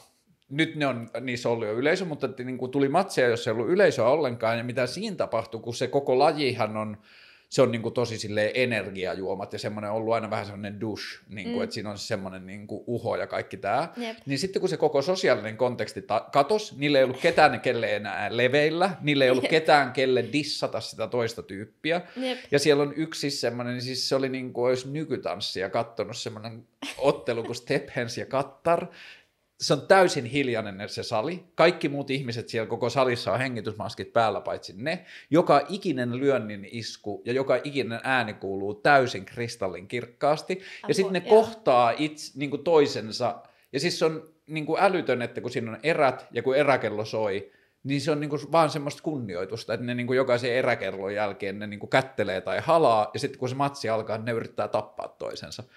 Ja Se- se on ollut ihan super mielenkiintoista, ja nyt mä oon mennyt jotenkin tosi syvälle siihen ja katsonut tosi paljon noita matseja ja löytänyt niinku eri tyyppejä, miten ihminen suhtautuu siihen, että toi ihminen yrittää tappaa mut, Mm. mitä mä teen suojellakseni, tai tehdäkseni sen saman sille toiselle Mm. ihmiselle, miten ihmiset lähestyy. Ja toihan on niin kuin vuosituhansia vanha asia, Mm, että niin ihmiset on ottanut yhteen ja kaikki painii ja kaikki tämmöinen niin kuin voimien mittelö. Jep. Ja sitten nyt sitä on, jos mä eilen katsoin jonkun minidokkari aiheesta, niin sitten joku vaan sanoi sitä, että viimeisen 25 vuoden aikana ihmisten välinen niin kuin kamppailukohtaaminen on kehittynyt enemmän kuin sitä edellisen 4000 vuoden aikana, Ai jaa. kun luotiin toi UFC-kulttuuri, joka on niin kuin ultimate fighting, eli sinne alettiin keräämään ympäri maailmaa erilaisia mm. niin kuin, tällaisia itsepuolustuskulttuureja, kaikki nämä judot ja potkunyrkkeilyt, highboxingit ja savatet ja Mm. sambot ja Krav Magat ja kaikki tällaiset, ja sitten ne vaan laitettiin samaan häkkiin. Ja sitten yhtäkkiä selviski, että kun maailman parhaimmat niin kuin tappelijat laitettiin samaan häkkiin, niin silloin 96 vai 97, milloin se ensimmäinen UFC ollut, niin yhtäkkiä selviski, että se semmoiset pienet brasilialaiset jäbät olikin ka- kaikista tehokkaimpia, Mm. koska ne osas laittaa ihmiset sillä tavalla nippuun, että ne ei voinut tehdä mitään. Mm. Ja sitten toi, niin kuin siellä Brasiliassa on semmoinen Greisien perhe, joka on kehittänyt tuota brassijujutsua, niin sitten se mullisti. Kaikki muiden lajien parhaat tajus, että mun pitää osata myös tuo. Joo. Ja sitten se niin kuin, on mullistanut sen kaiken. Mutta joo, anna itsellesi mahdollisuus. Mene joskus YouTubeen, ota silleen silleen rauhallinen tila. Pala kerrallaan. Niin, ja sitten ajatella se, että okei, nämä molemmat ihmiset on halunnut tähän tilanteeseen. Niin. Siellä on lääkärit ja muut ihmiset, jotka Ne on valinnut olla Niin, täällä, ne on va- valinnut olla se. Mutta on se ihan tosi rajua silleen, että välillä ihmiset vaan niinku, että ne lyö tai potkaisee toista niin lujaa, että sit vaan näkee, kuinka elämä katoaa sen silmistä ja sitten se kaatuu niinku tulitikku maahan. Joo, toi on kyllä niin, kuin niin... Tai mä oon päässyt siihen, että mä oon kattonut pari jotain... Savate Aso on se niin kuin kevyt kontaktiversio, missä just, että ei... Full contact on se sit mun mielestä, missä niin kuin voimaa käytetään Joo. enemmän. Mutta ne Savate Aso-matsit on jotenkin... Ne on upeita katsoa myös siksi, että kaikki on tosi nopeita mm, ja kaikki mm. koittaa tosi paljon olla niin kuin liikkeessä ja jaloillaan ja kaikki niin, vähän niin kuin pomppii Mm. siellä ympäriinsä ja koittaa, koittaa vähän hakea sitä etäisyyttä sellaisilla potkuillakin, mitkä ei osu ja jotenkin se on sellaista, niin kuin, en mä, mua viehättää se, että se on niin sellaista jotenkin, ää, se on niin kevyttä tai sellaista, ää, just että haetaan pisteitä. Jotenkin mä en ole vielä valmis siihen selkeästi, että, että ihmiset yrittäisi Tappaa sua. niin, tai sille lyödä ja sen jälkeen kun on osuttu kunnolla, niin vielä sit Joo, lyödä joo. ja niin kuin jatkaa sitä. Mm. Se on jotenkin mulle tosi, tosi hurja ajatus Se mulle tuossa UFCssä on kaikista vaikein. No hyvä esimerkki siitä oli nytten toi Amir Khan, eikö mikä sen suomalaisen jäbän nimi on? Mm. Se oli nyt UFC-matsissa muutama viikko sitten. Ja kun se kolkkas sen vastustajan, niin mitä se teki, niin se juoksi sen luo ja nosti sen jalat ilmaan. Niin kuin, että sen veri menee oikeaan paikkaan, että Niin, sen niin, keho niin, palautuu niin, vaan- silleen, joo, niin. Ja joo. se oli niin kuin se toinen ääripää, Joo. että saman tien kun se huomasi, että se on satuttanut sitä toista ihmistä ja se toinen tippui, niin se juoksi Niin. sen luo ja rupesi pitämään Jep. sen jalkoja. Mutta sitten on niitä taistelijoita, että kun ne huomaa, että ne on saanut sen toisen alas, ne juoksee sen luo ja ne rupeaa hakkaan sitä elotonta ihmistä Joo, se- naamaan niin joo. lujaa kuin ne pystyy. Se on, kunnes se tuomari katkaisee sen. Joo. Ja sitten ne perustelee sillä, että no, tämä on laji, jossa voittaja määrätään, ja niin kuin, että tässä on se riski, että jos mä lyön tuota toista ihmistä, niin se saattaakin nousta ja tilanne jatkuu, niin mä haluan hoitaa sen heti. Jep. Ja sitten siellä on semmoisia niin kohtia, että se ihminen on täysin tiedostamaton, ja sitten sitä vaan lyödään sillä tavalla, että sen pää pomppii niin kuin trampoliinista niin kauan, että se tuomari keskeyttää Jep, sen. se ja ei- sen kattominen on mulle ihan tosi, tosi vaikeaa. Joo, se ei, mä en niinku, melkein ajatus, ajatuksen tasolla mä huomaan, että siinä on joku, mikä silleen pelottaa tai ahdistaa tai silleen ei, ei, ei mene myötä virtaan joo, mulle. Mutta se, mitä san- sanoit tuosta Savatesta, mitä sä olit viime viikolla hoksannut, niin se on tosi tärkeä oppi, koska suurin osa vaarallisimmista iskuista tehdään niin, että sä oot just saanut itse osuman. Eli Niin. se on niin sanottu counter, että sä otat vastaan, ja silloin kun se toinen on kesken sitä lyönnin, ja se saattaa olla vielä ehkä vähän niin kuin sen lyönnin onnistumisen huumassa, mm. niin Mm. silloin se on kaikista haavoittuvimmillaan. Ei, se ei silloin keskity siihen niin Joo, suojaamiseen joo. tai väistämiseen, koska se on vielä siinä omassa liikkeessään Joo. tai siinä. Ja tuolla on esimerkiksi siis semmoisia ottelijoita, jotka vaan odottaa, että se toinen lyö. Niin, niin. Ja jep. sitten niin kuin se, että niitä osuu, on niille laukaisu lyödä. niin, se Et ne tietää, niinku- että ne tulee ottamaan sata kertaa turpaa sen Jep. matsin aikana, mutta ne vaan kokee, että ne tulee antamaan enemmän. Jep. Yksi oli sellainen just sparri hetki, missä mä tiedän taas että niin kuin siellä tunneilla, että siellä ei lyödä lujaa, mutta siellä oli just semmoinen maajoukkueen edustustyyppi ja se oli kans mulle todella villi hetki, että se vaan niinku, se vaan silleen tulee vähän niinku kohti, mutta se, mikä se on se sana, unfazed, silleen, Mm. että se, sille on niinku aivan yhdentekevää, että mitä, mitä, Mitä mä sä siinä, teet. Niin, mitä mä, että osuuks mä sitä vaikka Mm. päähän tai että saaks mä hanskan niinku tänne vyötä sille. Ei, se, ei sitä kiinnosta yhtään, se vaan tässä. Ja sitten hetken päästä se, se oli niinku tosi villi ajatus, vaikka se ei lyönyt niinku lujaa, mutta et se niinku, et sieltä tuli suora ja suora ja suora ja suora ja suora. Ja samalla se niinku pikkusen hivuttautuu koko ajan kohti. Ja sitten mä oon sillä että miten, mitä tässä nyt tapahtuu? Miksi mä, mitä mä teen tässä nyt, niin miten mä pääsen pois tästä hetkestä? Ja sitten, Aa, niin mä väistän. Okei, okay, joo, joo. Mutta se oli niinku, se oli sen taktiikka kans, niinku, että se ei vaan hellitä. Joo. Että se vaan tulee sillä samalla Joo, joo. kohti, ja että katsotaan, kuin tyhmä mä oon. Niin, ja sitten kuinka monta tossa kertaa tilanteessa- mä otan sen vastaan. Ja tuossa tilanteessahan se sun kehittynyt aivo oppii lukemaan sitten, että tossa on patterni, jossa Joo. se tekee tota, joka tarkoittaa sitä, että joka toinen nanosekunttisen käsi on edessä, joka tarkoittaa, että sen tämän puoli on suojaamattomana, jolloin Jep. mä pystyn tekemään Siin, tämän. siihen Joo. kohtaan mä niinku, joo.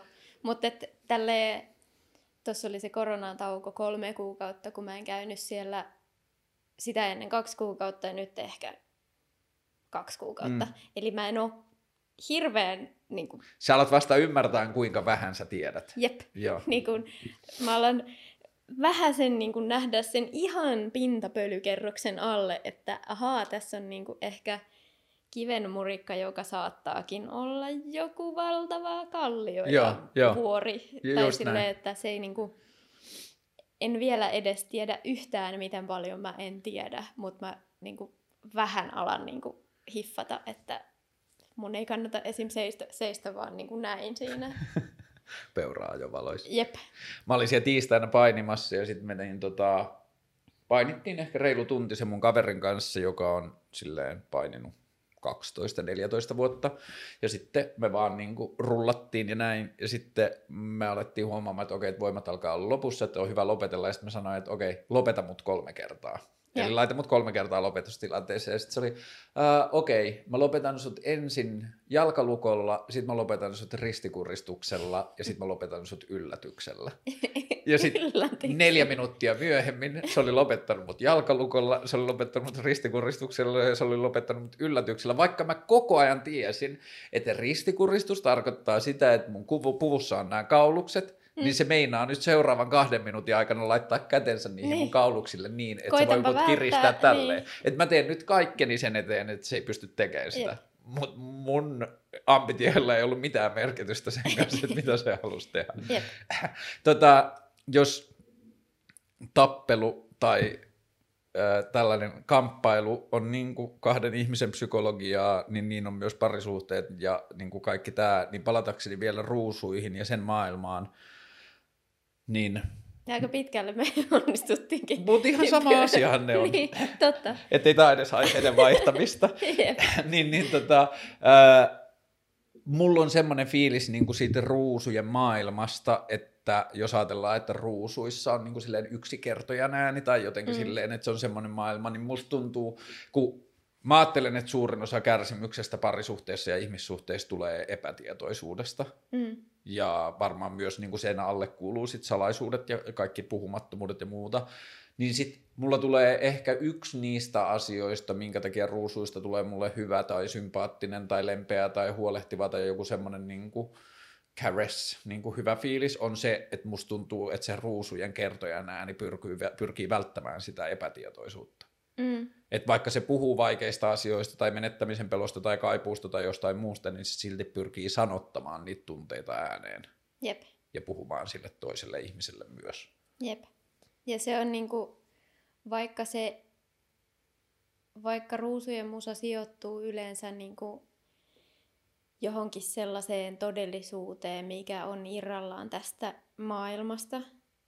Ja me ollaan koitettu, just niin kuin aluksi sanoit, että se on semmoinen oma, oma niin kuin, omat raamit, minkä sisällä kaikki voi heitellä sinne aika pelottaa kaikkia ja ne niin kuin tietää, että mikä konteksti siinä on, hmm. mihin, mihin tavallaan isoon tarinaan ne kaikki asiat sijoittuu. Niin vaikka se iso tarina meille, me ei yleensä avata sitä, koska se on semmoinen niin työkalu ja vaan semmoinen niin kuin laveerattu pohja tavallaan, mihin me ruvetaan sitä rakentaa, niin vaikka se ei olekaan mitenkään oma elämäkerrallinen, niin sitten mä huomaan, että tosi paljon mun laineissa ja sellaisissa mun jossain paloissa, mitä mä sinne niin kuin itsestäni annan, niin on oikeasti sellaista jotain, mitä mä en välttämättä pysty sanoa ääneen. Hmm. Et ennen kuin mä oon sen onnistunut saamaan johonkin niin kuin sellaiseen kokonaisvaltaiseen muotoon johonkin toisaalle edes sellaisena pikku välähdyksenä. Että hmm. jos siellä on vaikka joku lause, niin sit mä saatan tietää, että tämä kertoo, tämä niinku, melodian nousu ja tämä lause pari kertoo jostain tietystä tunteesta ja tietystä hetkestä ja tietystä jostain tyypistä, minkä mä oon halunnut sinne tallentaa, mm.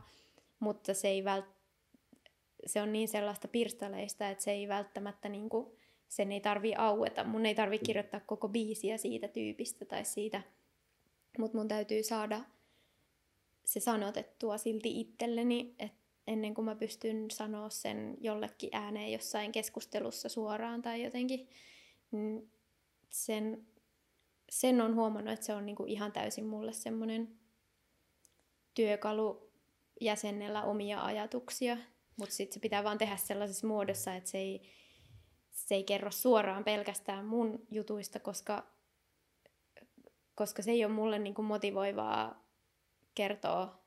Sittenhän mä pitäisin jotain blogia tai mm. jotain, mm. niinku, missä mä vaan kertoisin kaikkea, mitä mulle tapahtuu.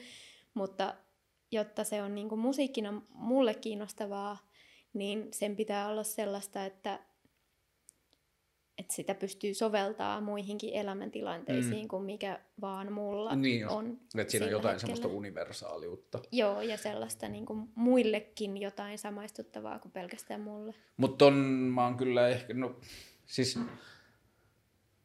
toi, mistä sä puhut, on ehkä tietyllä tavalla asia, josta mä oon ollut vähän niin kuin meidän muiden ihmisten puolesta kateellinen taiteilijoille, että taiteilijoilla, ja siis tyhmäähän se on, koska se on kaikilla meillä ihmisillä käytössä, kun vaan rohkenee mennä sinne, ja tämä ehkä liittyy just siihen, että kuinka niin kuin taiteilijuus tai sellainen asia, niin siitä on tullut vähän niin kuin semmoinen musta, tai siitä on, siitä on tullut asia, johon ihmiset kokee, että niiden pitää niin kuin todistaa jotenkin oikeutensa toimia mm. siellä kehikossa, että se on vähän semmoinen, ja suurin osa taiteilijoista on vain ihmisiä, jotka on uskaltanut mennä sinne kehikkoon. Mä Jep. teen tällaisia asioita, mutta sitten me kaikki, tämä tietyllä tavalla, että mä teen tätä, niin tämä antaa mulle samaa kehikkoa. Mä voin mm. puhua asioita, joista mulla on merkity, jotka on mulle merkityksellisiä, mutta tämä ei ole tämä ei ole ihan niin runollista tai abstraktia tai jotain muuta mm. kuin taide voi olla sellaisenaan, mutta et silti tämänkin kautta mä oon huomannut sitä ja ehkä vielä enemmän just ympärillä olevien ystävämuusikoiden ja niiden saamien palautteiden kautta, mutta että jos ihminen puhuu jostain itselle tärkeästä asiasta ja muuttaa sen jotenkin universaaliksi tai tarinallistaa sen tai jotain, niin ulkopuoliset ihmiset saattaa yllättävilläkin tavoilla saada siitä kiinni. Mm. se voi olla täysin erilainen, se miksi se koskettaa niitä, tai sitten ne voi päätyä ihan täysin samaan paikkaan. Mm. Että sä puhuit tosta asiasta. Mulla oli tämmöinen tilanne, niin. ja tämä tämä kuulosti siltä, Joo. miltä musta tuntuu. Joo, ja sitten niin kuin varsinkin nyt korona-aikaa, kun mä tein enemmän noita blogeja, joissa mä vaan puhuin itsekseen ja niin kuin jotenkin analysoin kokemaani maailmaa ja jotain niin kuin varattomuutta ja jotain tuollaista, niin mä sain välillä tosi ihmeellisiä mm. palautteita siitä, että se mitä sä puhuit tästä asiasta auttoi mua käsittelemään tätä asiaa tai validoimaan jotakin omaa tuntemusta tai jotain muuta. Mm. Ja sitä mä oon miettinyt ö, nyt niin kuin tänä keväänä monesti, että samalla tavalla kuin aikaisemmin musta tuntuu, että mä opettelin niin kuin sanottamiseen, sanottamiseen uuden kielen, kun mä opettelin sanottaa niin kuin suomeksi. Hmm. Laurin tota, Eikö Ruusut ole eka suomenkielinen eka, projekti? Joo, suomenkielinen. Joo. Niin kuin meille kaikille itse asiassa. Niin, aivan totta. Kukaan meistä ei ollut tehnyt sille juurikaan suomeksi hmm. mitään ennen sitä.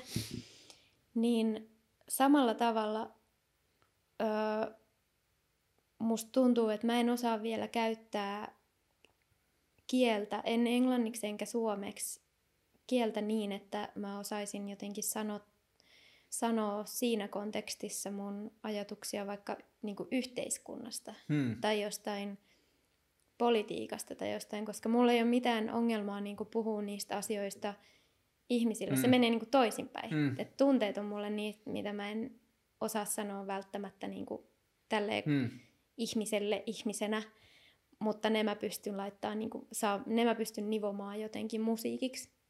Mutta sitten taas jotkut yhteiskunnalliset asiat, ja että jos mun mielestä joku asia on väärin hmm. tai oikein tai hyvää tai jotenkin vahingollista, niin mä en aina osaa laittaa sitä niin kuin musiikkiin. Ja sitten musta oli... Uh, Musta oli upea käydä se prosessi nyt niin kuin keväällä sen kautta, kun nyt oli ää, niin kuin al- alkukesästä oli noin Black Lives Matter, ne mielenosoitukset ja kaikki, ja sitten mul, mulle tuli jotenkin niin kuin, että on, on mä ajatellut niitä asioita tosi paljon, niin kuin vaikka viimeisen ehkä kolmen neljän vuoden aikana ja ne on ollut niin kuin mielessä ja jotenkin on prosessoinut ja keskustellut ihmisten kanssa, mutta se oli jotenkin niin sellaisella rytäkällä tuli joka puolelta se semmoinen kollektiivinen joku keskustelu. Ja mä niin kuin tunsin, kuinka mun niin kuin minusta henkilönä ja mun musiikista katoaa niin kuin värit ja voima, jos ne ei koskaan ole mitenkään sidoksissa tähän niin kuin reaalimaailmaan. Vallitsevaan maailmaan. Niin, niin että jos mä en koskaan mitenkään sanallista itselleni sitä, tai kun mä oon, mä oon vaikka teininä ollut silleen, että, että mä en päättänyt vaikka mitään mun puoluekantoja tai moraalisia kantoja tai kantoja johonkin uskontoon tai mihinkään sillä sen varjolla, että mä en voi tietää. Hmm. Ja että mulla ei ole tarpeeksi tietoa. Ja sehän on tosi hyvä semmoinen niin puskuri mihin tahansa, koska mistään asiasta ei ole koskaan mitään tietoa. Ja sitten mä jotenkin päätin silloin pienenä, että sit kun mä oon iso, niin sit mä päätän, mitä mieltä mä oon asioista. Mutta siihen, men, siihen asti mun ei tarvi ajatella mitään, lalalala, tai semmoinen niin kuin, aika ää, vetäytyvä reaktio, sanotaanko näin, niin sit mä jotenkin, se oli tosi semmoinen niin fyysinen tunne siitä, että jos mun sanat ei ota kantaa mihinkään, niin niissä ei ole voimaa. Hmm. Että se niinku, et joko, jos ne ei liity, jos ne ei kommentoi mihinkään yhteiskunnalliseen mitään koskaan, niin sit se täytyy myös niinku perustella, että miksi. Hmm. Tai mun täytyy perustella se itselleni. Mä en ole myöskään sitä mieltä, että taiteen pitäisi aina olla jotenkin suhteessa, ei taiteella ole mitään velvollisuuksia kenellekään tai mihinkään, mutta mulla on niin kuin, taiteilijana itselleni mm. velvollisuus olla osa tätä maailmaa ja olla jotenkin silleen jonkun puolella tai jotain vastaan. Tai niin kuin, se oli se mun kokemus niin kuin, keväällä. Niin sitten mä huomasin sen, että, että se, se on niinku semmoinen osa-alue, missä mä en vielä ole vahvoilla ja missä mä en osaa vielä niinku taiteilijana toimia, että, että mun sanat siellä biisikontekstissa olisi jotenkin niinku yhteiskunnallisia tai kantaottavia, vaikka mä henkilönä olisinkin. Mm. Toi on kiinnostava, tai siis toi mitä sä sanot, on jollakin tavalla asia, jonka ympärillä mä yritin kehittää kysymystä mm. niin kuin ennen kuin mä mietin tätä, että mä halusin ymmärtää jotenkin tota ulottuvuutta.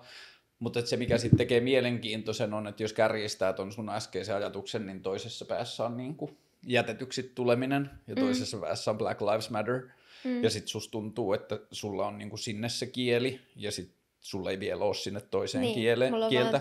Vaan tyhjä puhekupla ja joku epämääräinen fiilis. Että... Joo, mutta et sitten että mikä on se maailma näiden välissä? Niin. Ja kuinka paljon, että sitten just esimerkiksi, että kuinka paljon meidän niin kuin just iskelmämusiikin tai popmusiikin kulttuuri ja siinä puhutut teemat ja kaikki se vaikuttaa siihen. Ja raphän on ollut tosi mielenkiintoinen viimeiset 30 vuotta siinä, että se on ehkä omalla tontillaan laajentanut tosi paljon kaikkea, koska se mm. on ollut vähän niin kuin silleen puhemusiikkia, niin mistä kaikesta voidaan puhua. Mm.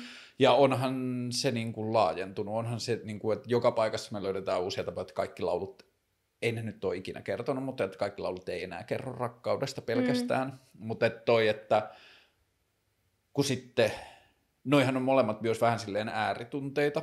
Niin Että toinen on yhteiskunnallinen, maailmallinen tai niin kuin maailmaan liittyvä ahdistus ja toinen jotain niin kuin näitä meidän he, hyvin henkilökohtaisia rakkaus, bla bla bla. Mm. Niin mikä on se kaikki universaali siinä välissä, josta olisi hy- hyvä myös puhua. Mm. Koska sitten taas esimerkiksi just tämä parisuudekäsityksen ja romantiikan käsityksen ja romanttisten odotusten ja kaiken tämän kehikon uudelleenkäsittely tai uudelleen keskustelu on tuntunut mulle viime vuosina tosi tärkeältä, niin sitten mun mielestä esimerkiksi ruusut osallistuu siihen keskusteluun tosi paljon, joka taas on yhteiskunnallista keskustelua jo. On se myös, niin. Ja sitten, että, niin kuin, että jos meidän jotkut niin kuin perhemallit ja parisuudeodotukset ja noin, niin ne on hyvin yhteiskunnallisia asioita, ja sitten toisessa päässä on joku poliisiväkivalta tai joku muu, joka on tosi mm. yhteiskunnallinen asia, mitkä on ne kaikki muut yhteiskunnallisten asioiden kirjo siinä välissä, mm. josta myös voi puhua ja kaikkea muuta. Niinpä. Ja Mut, se on, niin, sanoma. Ei kun siis vaan sitä mietin, että olisi vaikka jotenkin, olisi tosi ihana osata sanottaa joku semmoinen tosi koskettava kappale siitä, miten vaikka rakenteellinen rasismi on todellinen asia. Hmm. Ja miten se on todella iso ja vaikea ja jotenkin semmoinen käsittämättömän laajalle ulottuva mörkö, hmm. mikä olisi pakko saada aika pian puretuksi. Mutta miten tuolla, tai että toi ei ole sellainen, toi ei ole sellainen ajatus, mistä mä osaisin niin kun,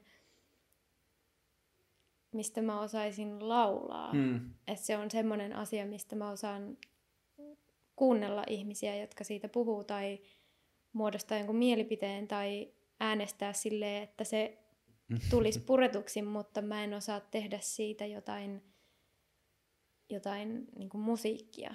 Niin se oli jotenkin se tajuaminen, että, että multa tavallaan puuttuu siitä niin kuin mun taiteesta joku perustavanlaatuinen osa tätä maailmaa, mikä on mussa ja mitä mä niin kuin koitan itsessäni kehittää ja oppia ja jotenkin viedä eteenpäin, mutta se ei vaan niin kuin, mä en osaa kääntää sitä taiteeksi.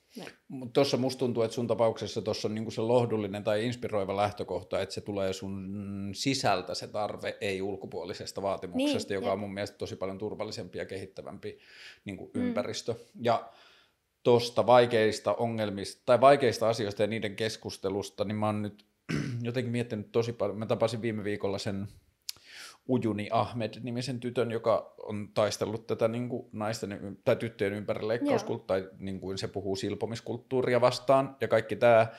Ja sitten me puhuttiin monta tuntia ja mä aloin ymmärtää sitä enemmän ja sitten mä löysin sen yhtymäkohdan mun omaan elämään, että kun mä oon kasvanut uskonnollisessa kulttuurissa – niin mun elämään on kohdistunut asioita, jotka mä voin jälkeenpäin ajatella, että ne on ollut haitallisia mun mm. kehityksen tai maailmankuvan tai jonkun muun kannalta, mutta mä tiedän, että ne on tullut rakkaudellisesta paikasta. Mä tiedän, mm. että mun vanhemmat on niitä asioita muhun laskiessaan tehnyt sen puhtaasta rakkaudesta ja siitä ajatuksesta, että jos ne auttaa mua kasvamaan oikeaan suuntaan, niin mä pääsen taivaaseen helvetin mm. sijaan. Ja sitten toi niin kuin, maailman hirvittävin ja kammottavin ja jotenkin kuvottavin asia niin kuin pienten viattomien lasten silpominen, joka on näyttäytynyt mm. aina semmoiselta niin täydelliseltä pahuudelta, niin sitten mä tajusin sen keskustelun kautta, että ai niin, se tulee samasta paikasta. Mm. Se tulee hyvää tarkoittavien las, lapsiaan yli kaiken rakastavien ihmisten maailmasta. Se on niin vaikea päästä siihen, niin kuin, siihen sen motiivin ja sen hirveän elämää rajoittavan teon ja päätöksen niin kuin väliin. Joo, ja siinä koska... niin kuin, että mä oon ottanut niitä steppejä siinä välissä se, että kun se toinen koskee silleen niin kuin vaikuttaa fyysiseen todellisuuteen, niin kuin ihmisen fyysiseen kehoon, mm peruuttamattomasti, mm. niin se on niin kuin jonkinlainen ääripää. Ja sitten niin kuin mitä mä löydän lähempää on sitten se, että miten vaikka joku lestadiolaisuus on suhtautunut homoseksuaalisuuteen tai miten se on kertonut 13-vuotiaille pojille, että mm. niin kuin, jos sä pidät pojista, niin se joudut helvettiin tai mitä mm. tahansa. Että siellä niin kuin, että se vaikutus ihmisen elämään voi niin kuin intensiteetiltään olla samankaltainen, vaikka se ei ole niin kuin millään tavalla mitattavissa, eikä noiden asioiden, kauheiden asioiden ei tarvitse olla verrattavissa, mutta että mm. se logiikka on ihan täysin sama. Mm. Niin sitten mä pystyn niin kuin, mä pystyn vähän niin kuin kräkkäämään aivoni sinne ihmisen silpomisasiaan sitä kautta, että mä näen sen jossain itselleni läheisessä kulttuurissa siinä, että mm. mä näen ihmisiä, jotka mä tiedän, että ne on hyviä, rakastavia ihmisiä ja ne toivoo lapselleen kaikkea mm. hyvää ja sitten ne kertoo lapselleen asioita, jotka vaikuttaa niiden tulevaisuuteen ikävällä tavalla. Mm. Niin sitä kautta pääsee vähän niin kuin just siihen niin kuin sen kaumottavan mm. tekemisen ja sen välittämisen väliin ja niin kuin siihen, mutta että sitä kautta sitten tulee sen, että haa, että vittu miten vaikea ongelma tämä onkaan. Mm. Koska silloin sille ihmiselle tai sille kulttuurille, joka ajattelee, että mä pelastan lapseni kauheuksilta tekemällä sille näitä kauheita asioita, mm. niin se pitää saada ymmärtämään, että haa, se mun alkuperäinen ajatus siitä, että mitä kauheutta mun lapselle seuraisi, niin se ei välttämättä olekaan absoluuttinen, tai se on joku, joka on opetettu mulle mm. vaan kulttuuristen jäänteiden myötä. Jep.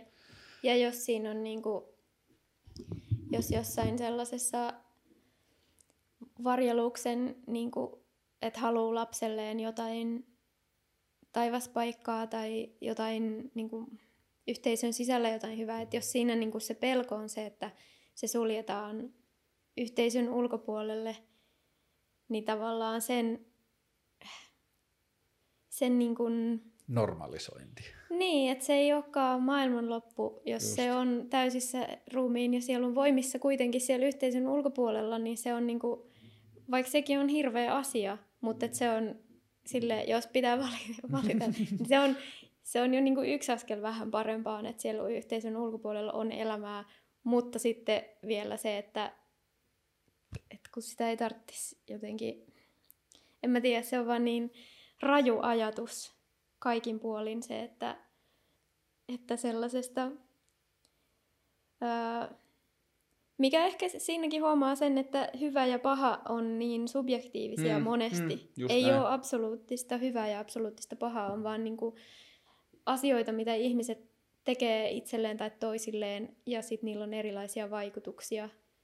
Ja sitten niitä pitäisi pystyä tarkastelemaan silleen, että no tämä vaikutus on itse asiassa katastrofaalinen, tai tämä vaikutus on itse asiassa tosi, tosi, tosi, tosi vahingollinen, tai jotenkin, että tämä vaikutus taas sit ei ole ehkä ihan niin vakava kuin mi- miksi se maalataan. Niin sitten se niin kun, mä en nyt tiedä, mikä tämä mun pointti on tässä, mitä mä koitan muotoilla, mutta... Ehkä se pointti on se, että ne on niin vaikeita asioita, että näistä on hankala muotoilla mitään järkevää. Niin, ja että se on tosi hurjaa niin. kaikin puolin. Ja sitten just toi, että jos ihminen pystyy tai sille pystytään näyttämään tai se pystyy vahvistumaan siitä, että haa, että tämän, vaikka tämän yhteisön tai kulttuurin ulkopuolella on elämää tai sillä voi olla hyvä elämää, mutta kun sitten se ongelma tulee siitä, että kun esimerkiksi lestadiolaisuudessa on ihmisiä, joille tämä elämä näyttäytyy vaan tryouttina sitä jälke, niin kuin jälkimmäistä niin. varten, että tämän elämän mittarit ei oikein päde, että niin kuin, yksi raamatun sanonnoista on, että kärsi, kärsi lopussa kirkkaimman kruunun saat. Mm. Niin kuin, että tämän, tämän elämän hinta on se, että ne ehdot ja reunaehdot on tullut jostain ylhäältä joillain kivitauluilla ja niiden tulkinnoilla vuosituhansia sitten. Ja sit meidän tehtävä on nyt pelata tämä nakki ja sitten me saadaan se palkinto. Jep. Ja niin, mikä toisaalta siis, jos, tai että kaikki nuo ajatukset on käännettävissä myös voimavaraksi. Toikin on semmoinen, että että jos on tosi rankka elämä tai tosi rankka kausi, niin toihan on ihan mieletön voimavara. Niin. Se, että, että tässä on pakko olla jotain järkeä mm. joskus vielä. Mm. Että mä jaksan tämän ja sitten tähän tulee joku selko jossain vaiheessa. Jossain vaiheessa mä saan hengittää ja niin kuin päästä tästä rämpimisestä ja tuskasta, niin sehän voi olla hyväkin, mutta sitten jos se kääntyy sellaiseksi, että sillä, niin kun, sillä rajoitetaan muita tai vahingoitetaan muita tai vahingoitetaan itseä tai jotenkin se, se on niin vaikea jotenkin, että missä vaiheessa se kääntyy sellaise, sellaisesta työkalusta itselle niin joksku nyrkiksi muille hmm. ihmisille.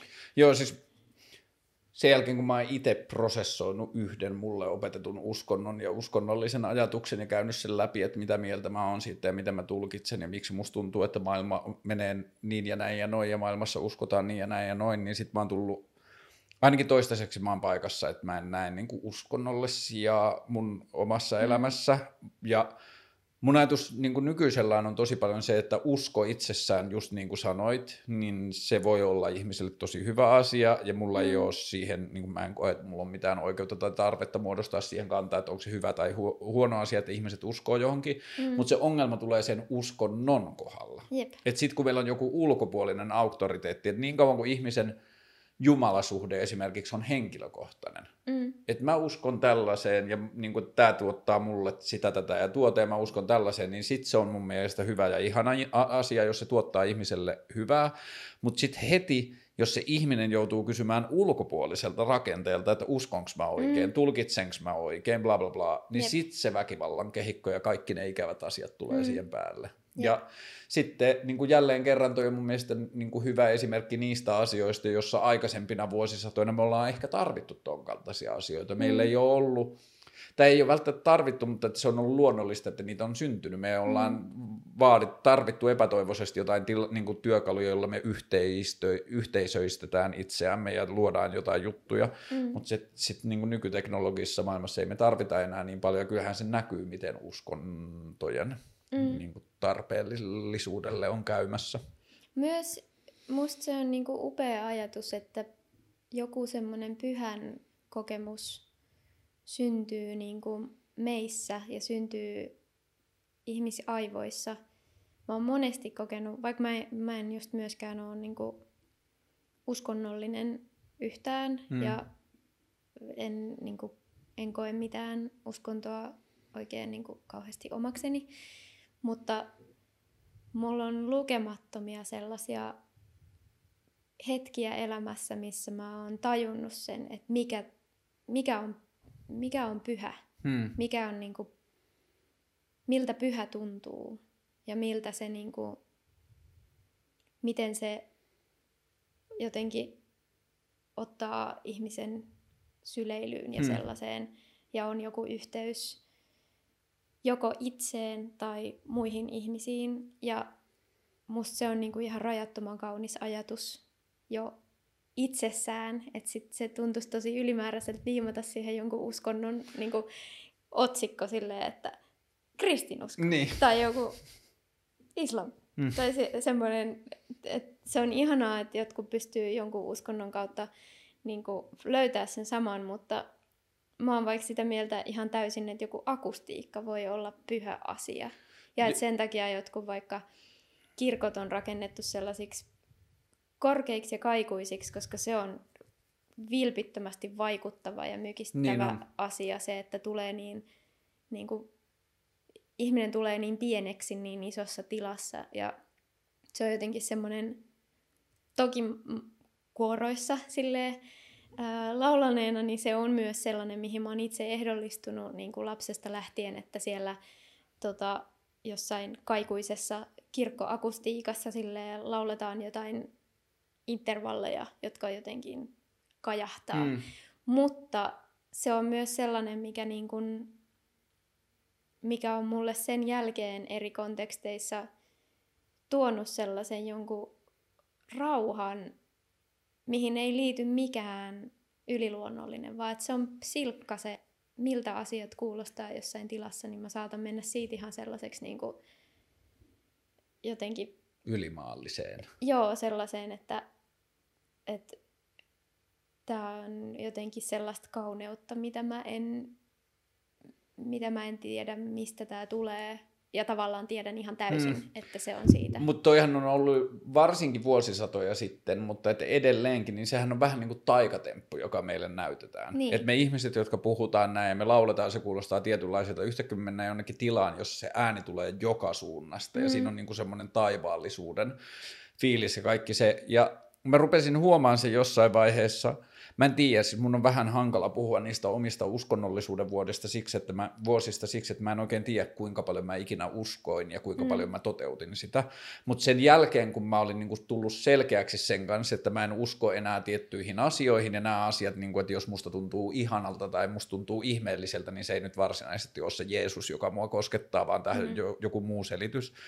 Niin sen jälkeen ne kaikki pyhän kokemukset on muuttunut vaan niinku tieteellisiksi todistukseksi elämän ihmeellisyydestä ja elämän mm. Ihanuudesta. Mm. Tai se, että mikä tahansa hämmästyttävä kokemus, niin mä pystyn saamaan vähän niin kuin siitä tieteellisestä polusta kiinni, että haa, täällä kirkossa, että meillä on tämä la- Mm. äänien harmonia, joka me ymmärretään jo mistä se tulee, ja sitten on tämmöinen vitullinen tila, joka kaiuttaa sen joka suunnasta, ja tämä tuntuu ihan älyttömältä, ja tämä Jep. kuulostaa ihan älyttömältä, mutta tälle on looginen syy. Jep, mä saan sen ihan täysin saman fiiliksen vaikka jossain,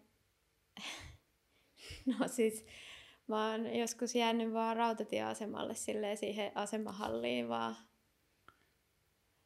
jotenkin kuuntelemaan, koska siellä oli jotenkin tarpeeksi vähän ihmisiä, että se ei mennyt sellaiseksi sekamelskaksi, vaan se oli semmoinen vaikuttava Hmm. hetki. Ja sitten mä tajusin, että tämä on ihan täysin se sama kuin minkä mä oon joskus kokenut jossain Köllin tuomiokirkossa, mm. kun siellä oli joku Jumalan palvelus käynnissä ja semmoinen, en mä sielläkään niinku, en ole mennyt vaikka mihinkään eturiviin, mutta ihan vaan se äänimaisema ja joku semmoinen niinku, se tuntuu itsessään pyhältä. Siellä voisi olla joku maallinen teksti tai joku niin kuin, maallinen esitys käynnissä, mutta vaan se niin kuin, sen takia mä tykkään vaikka jostain ambient musasta välillä, koska siinäkin niin kuin, pyritään sellaiseen tai en, mä en voi puhua kenenkään puolesta, että kuka pyrkii mihinkin, Mm. mm. mutta niin kuin välillä tuntuu, että siinä on saavutettu jotain sellaisesta valtavasta tilasta ja valtavasta jostain niin kuin yhteydestä johonkin. Ja ihan vaan siis niin kuin bändikeikoilla se, että ihmiset hengittää samaa ilmaa ja on jotenkin se, nyt kuulosti korona-aikaa silleen vähän oudolta, kaikki hengittää samaa ilmaa ja jotenkin on lähekkäin ja laulaa jotain tai huutaa jossain kohtaa tai tanssii samaan rytmiin ja semmoinen niin kuin, joku yhteinen asia, joku yhteisöllisyys, niin se on musta niin kuin, se on tosi pyhää. Jos mulle olisi lapsena kerrottu, tai mun ympärillä oleville ihmisille olisi lapsena kerrottu se, että se sama fiilis, jonka mä koin lestadiolaisten seuroissa, jossa oli niin kuin silleen turvallinen sosiaalinen konteksti ja useita satoja tai suviseurojen tapauksissa useita tuhansia ihmisiä, jotka mm. laulaa kauniita hengellisiä lauluja mm. jakaa sen, niin jos mulla olisi silloin joskus 11-vuotiaana sanottu, että sä tulet kokemaan tämän saman pyhyyden kokemuksen silleen kaikun tanssilattialla huumeita käyttävien ihmisten niin. keskellä niin kuin pimeässä – niin se olisi ollut, ensinnäkin se olisi ollut loukkaus sille mun ympäristölle mm. ja sitten tietynlainen järkytys mulle itselle. Mutta sitten mä oon niinku kokenut useita semmoisia hetkiä, että mä oon ollut aikuisiellä just jossain tanssilattialla tai jossain metsäbileissä tai jossain niin kuin sen lestadiolaisuuden näkökulmasta tosi tosi syntisessä paikassa Jep. ja kokenut ihan täysiä, täysin samoja niin kuin pyhyyden kokemuksia. Jep. Ja se on ollut tosi silleen niksauttava ja nyrjäyttävä asia, että haa, tästähän tässä on kysymys. Mm. Ja sitten sitä kautta mä oon jotenkin ruvennut en mä tiedä, tämä nyt on vähän side note, mutta että mä oon miettinyt tosi paljon sitä, että mikä on kirkkojen tulevaisuus, jos kirkkois, kirkkojen jäsenistä enää 27 prosenttia uskoo kristilliseen Jumalaan, mm. niin sitten mä oon hakenut vastausta tosi paljon siitä, että mitä jos kirkot jatkossakin olisi kristillisiä rakennuksia, mutta että se tarjoaisi tilat myös kaiken muun arjen yläpuolelle nostavan kokemiseen että niin. siellä olisi joogaa ja meditaatioita mm. ja teknoklubeja ja niin kuin mitä tahansa, mitä ihmiset tekee tullakseen pois siitä sen arjen mm. niin kuin vaatimuksista ja rytmistä. Ja monissahan kirkoissa onkin just jotain... Niin kuin... Sitä on yritetty vähän, Jep. mutta että sitten ehkä meille niin kuin rivikansalaisille se edelleen niin, kuuluu, että se, se Jeesuksen se henki vielä... on vähän siinä ja sitten meillä on kaikissa meidän kaupungeissa on superkauniita rakennuksia keskellä kaupunkia, mm. joiden käyttöaste on tosi, tosi, tosi pieni. Varsinkin Jep. jos katsotaan sitä kuutiotilaa, niin niistä käytetään niin, niin pieni prosenttisen potentiaalista. Jep. Öö, vielä ehkä niin kuin yksi sellainen asia, josta mä halusin puhua sun kanssa, oli se, että niin kuin yksi tapa lähteä tätä keskustelua olisi semmoinen niin kuin suomalainen, miten sä kehtaat. Mutta mitä mä tarkoitan you. sillä on se, että sun tekemisessä niin ilahduttavalla tavalla tuntuu olevan läs. Okei, sä oot tietyllä tavalla valinnut sen musiikin kehikoksi, tai se on niin kuin paljon, missä sä teet, mm. mutta silti tuntuu, että sun tekemistä, että sä annat hirveän vähän maailman vaatimusten määrittää sitä, mitä sä teet. Ja mist, minkälaisen polun lopputulema se on, tai mistä, minkälaisista asioista sä koet, että se johtuu, että sä joko annat tai luontaisesti käytät sen vapauden? Se on osittain sitä, mistä aikaisemmin puhuttiin, että jotenkin haluaa ottaa vastaan kaiken hyvän, mitä elämä tavallaan tarjoaa. Ja osittain se on myös ainakin joskus tota, aluksi oli sitä, että pelkää, että jos mä en nyt hyväksy tätä tilaisuutta ja lähde tähän mukaan, niin sitten ei tuu enää, kukaan mm. ei kysy mua enää mihinkään. Niin sitten jotenkin sellaisen pelon niin kuin, ö, kompensoimista sillä, että lähtee vähän niin kuin kaikkeen mm. messiin. Mutta sitten mä oon myös oikeasti todennut sen, että, että mä, mä tykkään siitä, kun on niin kuin useampi asia kerrallaan käynnissä, koska se tarkoittaa sitä, että mulla on vähän semmoinen niin kuin yli, ylistressaamiseen ja yliajatteluun niin kuin, tai ylianalysoimiseen taipuvainen mieli, niin mä en ehdi tehdä sitä. Mä en ehdi... Kun sä täytät aikasi monilla asioilla. Niin, silleen, että mä en ehdi stressaa liikaa jostain yhdestä ja mä en ehdi niin kuin, pilata jotain yhtä asiaa sillä, että mä niin kuin, menen umpisolmuun sen kanssa, koska mulle ei ole tavallaan millekään projektille antaa aikaa muuta kuin sen verran, että mä saan niin kuin intuitiolla jonkun asian tehtyä, jonkun oman osuuteni, ja sitten mun pitääkin jo niin kuin luottaa siihen, että se on ihan hyvä, ja nyt mä en ehkä mm. niin kuin silleen, miettiä tätä liikaa, että nyt pitää tehdä seuraava asia, niin sit se on niin kuin, se on osaltaan sitä, että mä nautin sellaisesta multitaskäämisestä vähän kaikki on kuitenkin niin kuin aika siinä musaraamien niin kuin sisäpuolella, niin sit se on tavallaan johdonmukaista ja virtaviivasta ja tavallaan sellaista ihan täysin hajautettua tekemistä. Ja sitten niin, että mä niin kuin nautin siitä ja sitten toisaalta myös mä oon vaan päättänyt joskus, että jos mulle ei ole painavaa syytä sanoa ei, niin mä haluan sanoa kyllä. Hmm. Toi on niin kuin toinen näkökulma tuohon kysymykseen, mitä mä esitin se, mikä mua kiinnostaa vielä ehkä enemmän, on se, joo, toi on mun mielestä myös yhteiskunnassa niin kuin rohkaistavaa ja ihanaa, että ihmiset tekee ja niin kuin, se on super inspiroivaa, miten se toimit toi niin kuin moniin suuntiin tai monilla tavoilla tai monia yhtä aikaa tekemisen ajatus, mutta että se, mikä mua ehkä niin tuossa kysymyksessä kiinnostaa vielä enemmän, on se, että jos mennään sinne niin kuin yksityiskohtiin tai vaikka sen itse musiikin tekemiseen. Että mm. just toi, mitä puhuttiin ruusuista, että se ei ole täysin popmusiikkia, se ei ole mm. täysin keino, niin kuin modernia sävellysmusiikkia, se on vaan asioita. Mm. Tai että se, että sulla on lyriikoissa öhö, öhö. Niin se, että niin kuin se, joka varmasti niin kuin tehdessä voi olla tosi hankala saada kiinni, mistä se tulee, mutta mua kiinnostaa se, että koska toi on mun mielestä niin kuin ensiarvoisen tärkeää, jos me halutaan ratkaista tulevaisuuden ongelmat, puhuttiin ihan sama demokratiasta tai ilmastonmuutoksesta tai mistä tahansa, niin meidän pitää löytää ajatuksia, jotka ei löydy annetuista kehikoista. Mm. Ja sit sä selkeästi pystyt tekemään musiikin sisällä niin, että kun sä istut kiipparina päälle tai kun sä kirjoitat lyrikoita, niin sä onnistut toimimaan kehikossa, joka mm. ei ole annettu. Niin minkälaista asioista sä koet, että se taas tulee semmoinen niin kuin sen luomisen yksityiskohtiin liittyvä rajattomuus tai uskallus mennä niiden annettujen kehikkojen ulkopuolelle? Minkälaisia asioita sä tunnistat sun elämänpolussa, joita sä koet, että ne on ehkä vaikuttanut siihen? Mm, kyllä se niinku, kyllä se valuu sieltä musiikista myös mun elämään niinku muihin osa-alueisiin se, että mä oon vaikka mun on tosi vaikea motivoida itseäni tekemään elämässä juuri mitään, mikä mua ei kiinnosta mm. sille aidosti, mikä näkyy siinä, että mä en ole vaikka... No lukion jälkeen mä kävin tota, it, itselleni hat, hatuntekijän ammattitutkinnon. Siis modisti. Modisti olen kyllä. Ja ö, se on siis, oli silloin kahden vuoden koulutus, kun oli käynyt... Hatuntekijä kuulostaa niin hauskalta. Se oli, se, se oli tosi kiva. Hahmo. Mä tykkäsin siitä tekemisestä tosi paljon.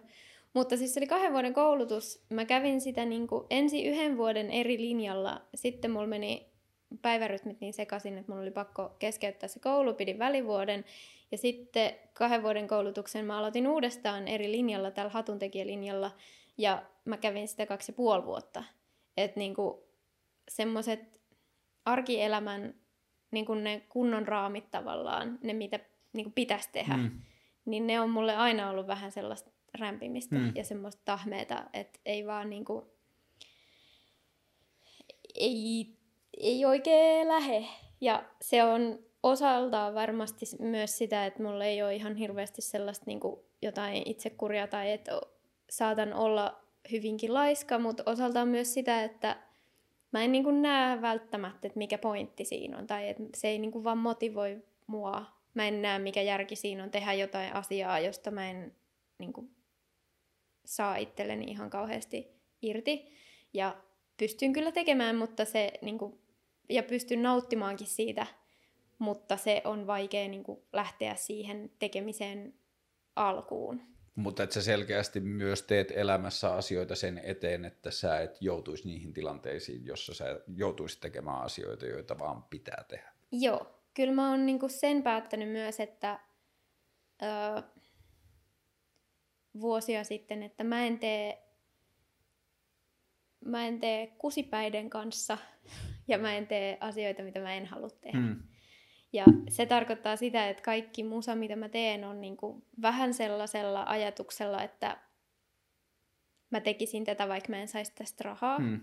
Että sen täytyy olla tarpeeksi kivaa ja tarpeeksi motivoivaa, että, että mä tekisin sitä, vaikka siitä ei olisi luvassa mitään palkkiota. Hmm. Hmm. Ja se on pitänyt aika hyvin. Ja, ja toi... myös oikein, että viimeisen 12 tai 14 vuoden aikana on paljon ollut myös tehtyjä asioita, joista ei ole saatu mitään rahaa? On ollut aika, aika monta mahtunut sellaiseen. Tuota... Jos ajattelet, ootko sä elänyt periaatteessa musiikilla viimeiset 14 vuotta? En. Et, mitä, äh, viisi vuotta. Mitä sä oot tehnyt? Äh, sitten mä oon ollut opintotuella mm. opiskelija tai sitten mä oon ollut jossain RL töissä mm. tai äh, tehnyt satunnaisia jotain toimistosijaisuuksia tai ollut astiakaupan myyjänä tai mm. niin kuin, vähän kaikkea. Mm. Koska en, asiakaspalveluduunit on mulle ihan silleen luontevia. Musta mm. se on ihan hauskaa välillä höpistä ihmisten kanssa jossain tiskin takana ja niin kuin, aihe, tai myytävästä aiheesta riippumatta se on niin kuin mulle ihan ok ympäristö olla. Paitsi sitten, kun sitä tekee tosi pitkään. Että kyllä mulla sitten, mä olin RLläkin kolme ja puoli vuotta. Kaksi, kaksi vuotta siitä meni tosi hyvin. Mulla oli tosi kivaa, mä jaksoin tehdä tosi monta vuoroa, olin eri kiskoilla ja tulin jotenkin hyvin juttuun muiden kaikkien työntekijöiden ja asiakkaiden kanssa ja se oli ihanaa. Mutta sitten viikat puolitoista vuotta oli sellaista, että mä yritin tasapainoilla sen niin duunin ja ko- koulun ja tota, bändin kanssa ja silloin oli tuore parisuhde, muistaakseni, en mä muista mitä mm. vuosia nämä on ollut, mutta kuitenkin sille aika intensiivisiä mm. asioita niin kuin neljä yrittää elämään kerralla mahduttaa, niin se oli aika jotenkin, että sitten siinä vaiheessa huomasi, että mulla niin kuin loppuu loppuu vaan niin kuin henkinen joku kapasiteetti mm. siihen multitaskäämiseen. Sitten jos ne on niin kuin aivan eri aiheita, ne asiat, mitä mä niin kuin yritän pallotella, niin sit mulla loppu kaikki energia. Sitten se viimeinen puolitoista vuotta oli sellaista, että koko ajan oli semmoinen olo, että mä en pysty tähän, että mun on pakko karsia jostain ja mä en, mä en voi poistua tästä parisuhteesta, koska se on asia, mikä tuntuu musta hyvältä ja lataa mua ja sille mihin mä laitan energiaa ja se on niinku tärkeä mulle. Sitä, okay, sitä mä en pysty niinku poistaa elämästä. Mä oon skippaillut näitä koulutunteja ja sille sen mä pystyn ehkä jättämään ja okei, pidetään välivuosi siitä. Ja nyt on enää työ ja bändi ja parisuhde. Ja sitten alkoi sekin tuntua vähän silleen raskaalta. Ja sitten mä totesin taas, että no niin, lasketaan uudestaan tämä, että parisuhde ei pysty luopumaan, että se on liian tärkeä ja liian jotenkin merkittävä. Bändi ei pysty kyllä vitullakaan luopumaan, tai silleen, että ei, se ei onnistu. Et mä tuun hulluksi, jos mä en saa niinku tehdä mitään musaan liittyvää, että on, tää on liian tärkeä, liian kiva asia, että mä pystyisin luopumaan siitä. No, ehkä mä lopetan nämä duunit.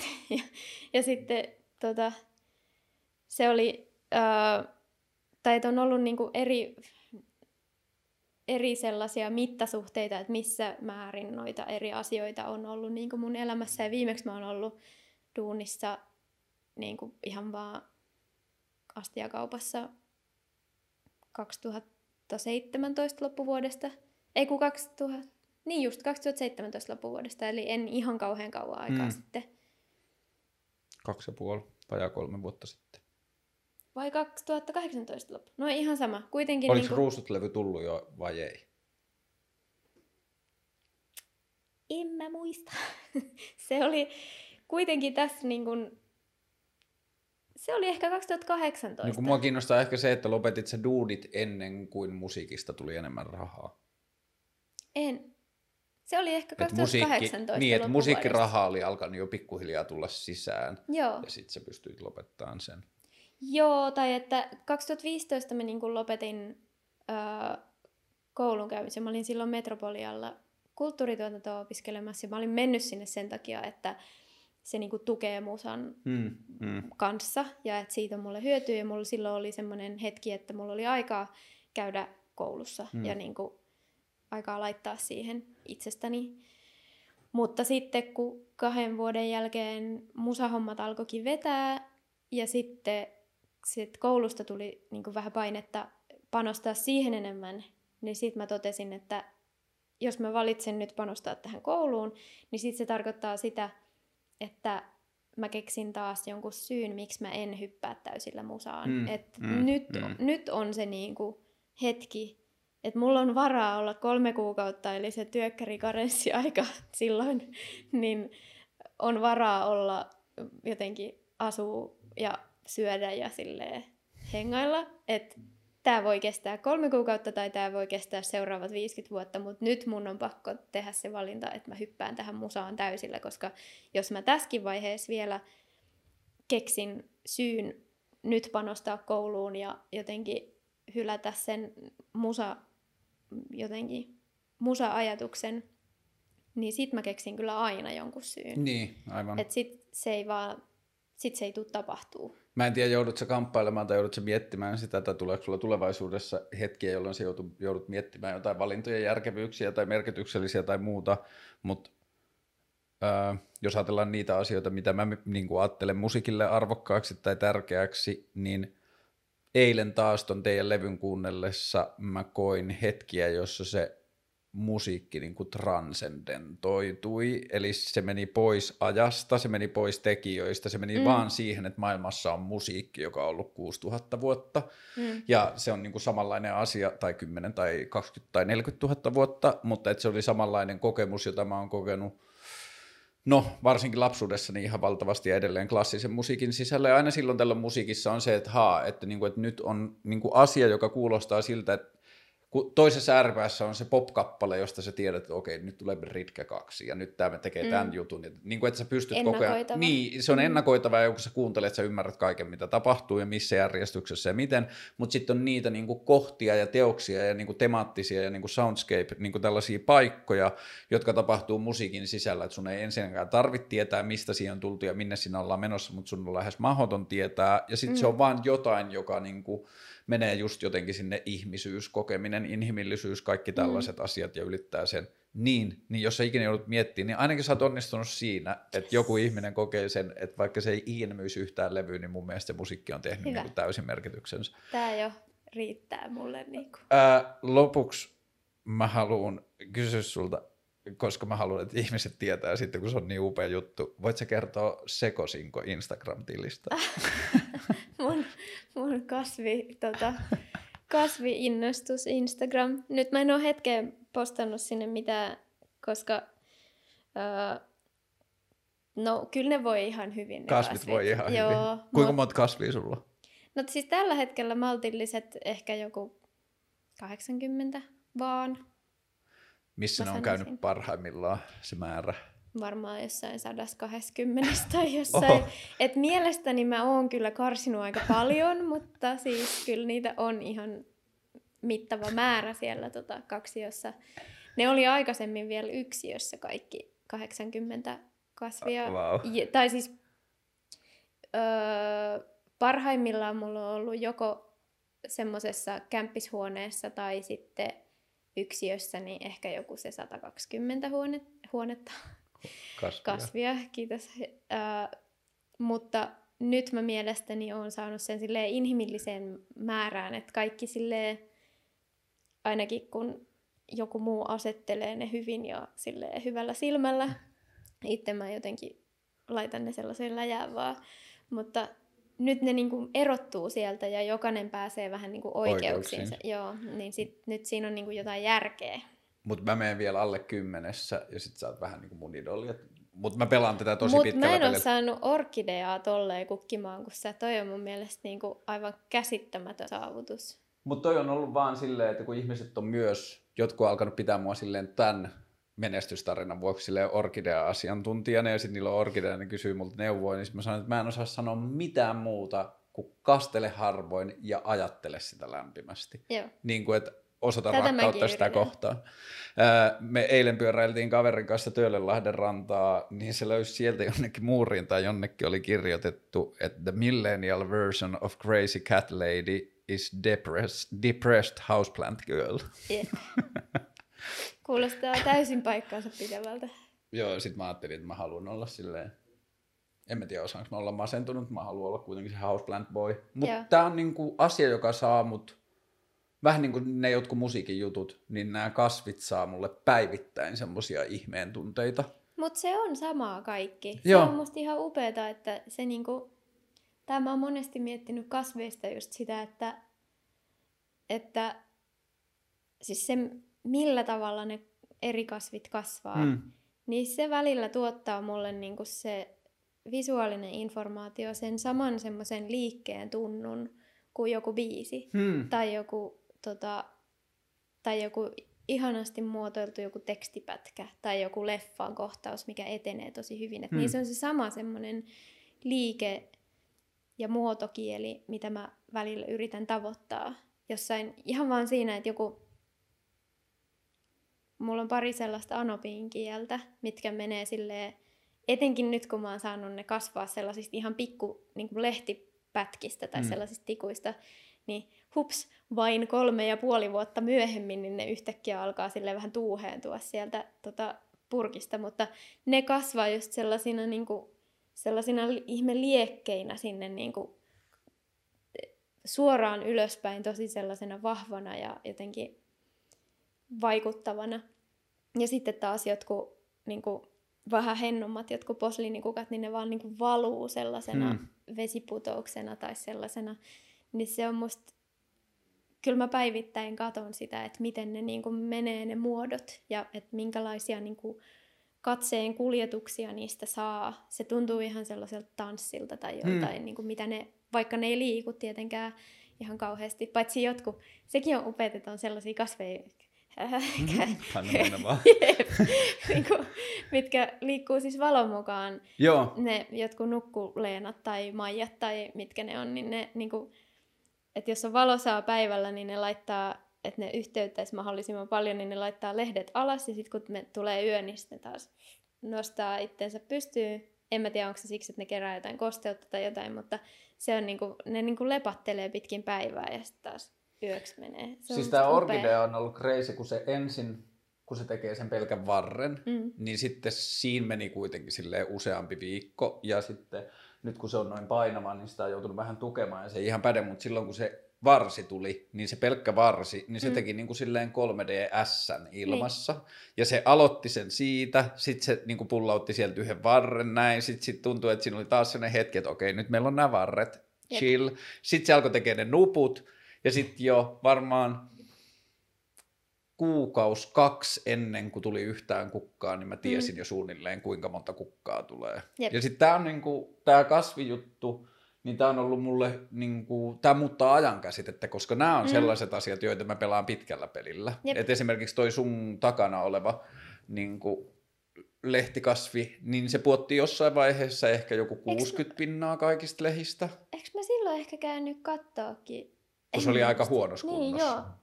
Ehkä joo, että se se oli aika vähissä. Joo, ja siis musta tuntuu, että se on niinku koko ajan silleen voinut hyvin. Et Mm. niinku, et mä ajattelen, että mun vahvuus näiden kasvien kanssa on ollut se, että mä en ole panikoitunut missään vaiheessa. Mm, Et ihan sama vaikka se niinku voi, että se puottaa vaikka ison määrän lehtiä, niin sitten mä vaan ajattelen, että okei, katsotaan kolmen vuoden päästä. Että nyt mä Jep. kastelen samalla tavalla ja suhtaudun siihen samalla tavalla ja katsotaan, mihin se menee. Jep. Nyt tuo aloe vera kasvaa tosi isoksi. Mm. Ja sitten tämä kuivakukkajuttu on ollut kokonaan uusi ulottuvuus mulle. Nekin voi tosi hyvin. Nekin voi tosi hyvin. Ja mä sain myös sitten joltakin viestiä, että hei, mitä sä teet sun kuivakukilla? Mm, kuivatan. niin, Ja tossa ne on. Joo, ja sitten mä otan nyt, että toi, mikäs ton nimi on, toi on hyvin peruskasvi, Ai toi kultaköynnös. kultaköynnös, niin mä nyt kasvattelen sitä tossa vähän aikaa, ja sitten kun se alkaa olla iskukunnossa, niin sitten mä haluan kasvattaa sen läpi tästä niin kuin lamppuvitjasta. Se näyttää tosi kivalta siinä. Joo. Mut Tai näen jo sieluni silmin. niin, se- se kerkesi jo puoleen väliin, mutta sitten kuolema lähti Aa, joo, joo, joo. ja mä jouduin leikkaamaan se koko pitkän pätkän pois ja sitten istuttamaan se uudelleen ja muuta. Mutta siis kuulijoille Sekosinko tili Instagramissa, Joo. ihan tosi hyvä. Harvakseltaan Joo. päivittyvä, tota, kasv... eni, enimmäkseen keväällä päivittyvä, koska silloin Mutta sitten siellä on historiassa just sporttaa. sen yhden posliinikukan seuraamista, On, joo. joka on tosi näyttävä. Ja Joo. sehän on ihan crazy näköinen kukka kanssa. Se on yhä mun, tota, se on lem, lempikasveja, koska se on niin runsas. Se tuli sellaisesta aika vanhasta emokasvista se pistokas. Kävin hakea pihliksestä yhdeltä tota, kasviharrastajalta, Kova. joka sanoi, että täältä voi ilmaiseksi tulla hakea tämmöisen pätkän. Ja mä luulin, että se antaa mulle semmoisen tämmöisen niin 15 senttiä Mm. mittaisen pienen pätkän, mutta se antoikin mulle sellaisen niin kuin metrisen, kaksihaarasen, valtavan pistokkaan. Ja se oli niin harmissaan siitä, kun se on, oli vissiin sen äidiltä vanha se emokasvi, ja se oli sillä, että kun tää vaan kukkii ja kukkii ja kukkii, ja mä en jaksa tätä enää. Ja mä olin ihan sillä, että miksi, miksi sä sanot ton niinku huonona asiana, että vaan upea, ihana iso kasvi suorilta. Ja sitten tota, nyt se on mulla pari vuotta kukkinut, tosi runsaastikin välillä. Ja siis se on niin villi se haju posliinikokissa. Niissä on tosi monessa tota, lajikkeessa semmoinen niinku, niinku tosi vahva haju. Ensinnäkin varmaan siksi, että siinä yhdessä niin kukkanipussa se menee sellaiseksi palloksi, kun niitä Joo, on niin joo, paljon joo. niitä kukkia. Ja se niin kuin melkein silleen tuottaa semmoisen 3D-pinnan, Joo. jossa se niin kuin tekee ne kukat Joo. komplementoimaan niitä toisiaan. Jep. Se on ihan sairas. Ja se haju on semmoinen niinku, periaatteessa ihan miellyttävä, mutta niin vahva. Se tuntuu sellaiselta, että niinku, semmoinen maanvyörymä jotain hunajaa vaan niinku, valuu tänne mun keuhkoihin ja niinku, todella semmoinen nestemäinen ja fyysinen. Vaikka mä en ole muuten mitenkään hajuste herkkä tai Mm. silleen, tuoksuille kauhean. Kyllä mä haistan, mutta en, silleen, en koe niitä niin vahvana. Mutta se on semmoinen, että jos sekin oli, asuin siis yksiössä sen kasvin kanssa, jossa se aina niin kuin iltasin, kun se kukkii, niin se päivällä ei haise miltään, mutta illalla se, niin kuin, se poistaa multa kaiken hapen, tai se Mm. tuntuu mm. siltä, että nyt, niin kuin, oh, nyt mä en saa henkeä. Niin sit vieläkin, vaikka se on nyt nykyään niin kuin keittiössä, mikä on silleen erikseen, ja makkari on niin kuin toisella puolella kämppää, niin vieläkin mä pystyn erottaa, milloin se on avannut ne nuput. Niin just aivan. Koska se alkaa sille leijailla semmoinen pa- ihan vähän parfyyminen hunaja tuoksu, semmoinen niin mesi. Se on upea ja voimakas ja välillä vähän hengenahdistus. Hallitseva. Joo, Ää, joo, ja sitten noihin niin kuin ihmeisiin ja pyhän kokemukseen ja muuta, niin sen jälkeen kun toi Orkidea oli tehnyt kaikkia niitä ihmeellisiä kierteitä ja kertonut, mm. että näytän sinulle kohta näin monta kukkaa, Jep. niin nyt kun tämä on ollut kokonaan auki ehkä kuukauden, niin siis joka kerta kun mä pysähdyn kattoon tota, niin mm. Se on niin kuin silleen pyhä ihme, että mitäs vittua. Että, niin kuin, että tässä on tämmöinen ohut var...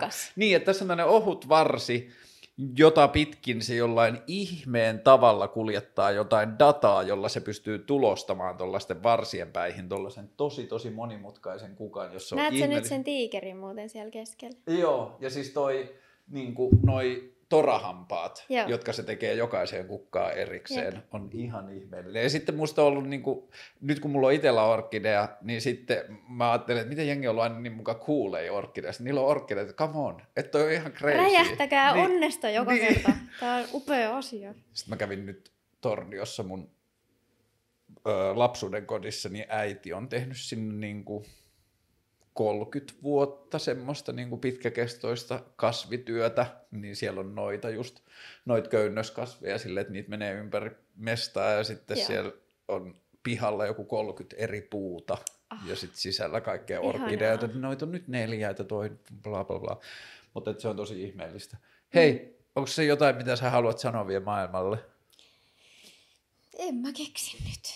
Selviää tulevaisuudessa. Selviää tulevaisuudessa. Hei, tuhannet kiitokset sulle, ei pelkästään tästä, vaan kaikesta, mitä sä teet, ja Ruusuille, ja Paintavi Fallille, ja The Herringille, ja kaikkeen, mihin sä osallistut. Sä oot tosi, tosi inspiroiva ihminen, ja sä tuotat asioita, jotka tuntuvat hyvältä. Mä otan nämä sanat nyt ja mä tallennan tänne jonnekin disketille.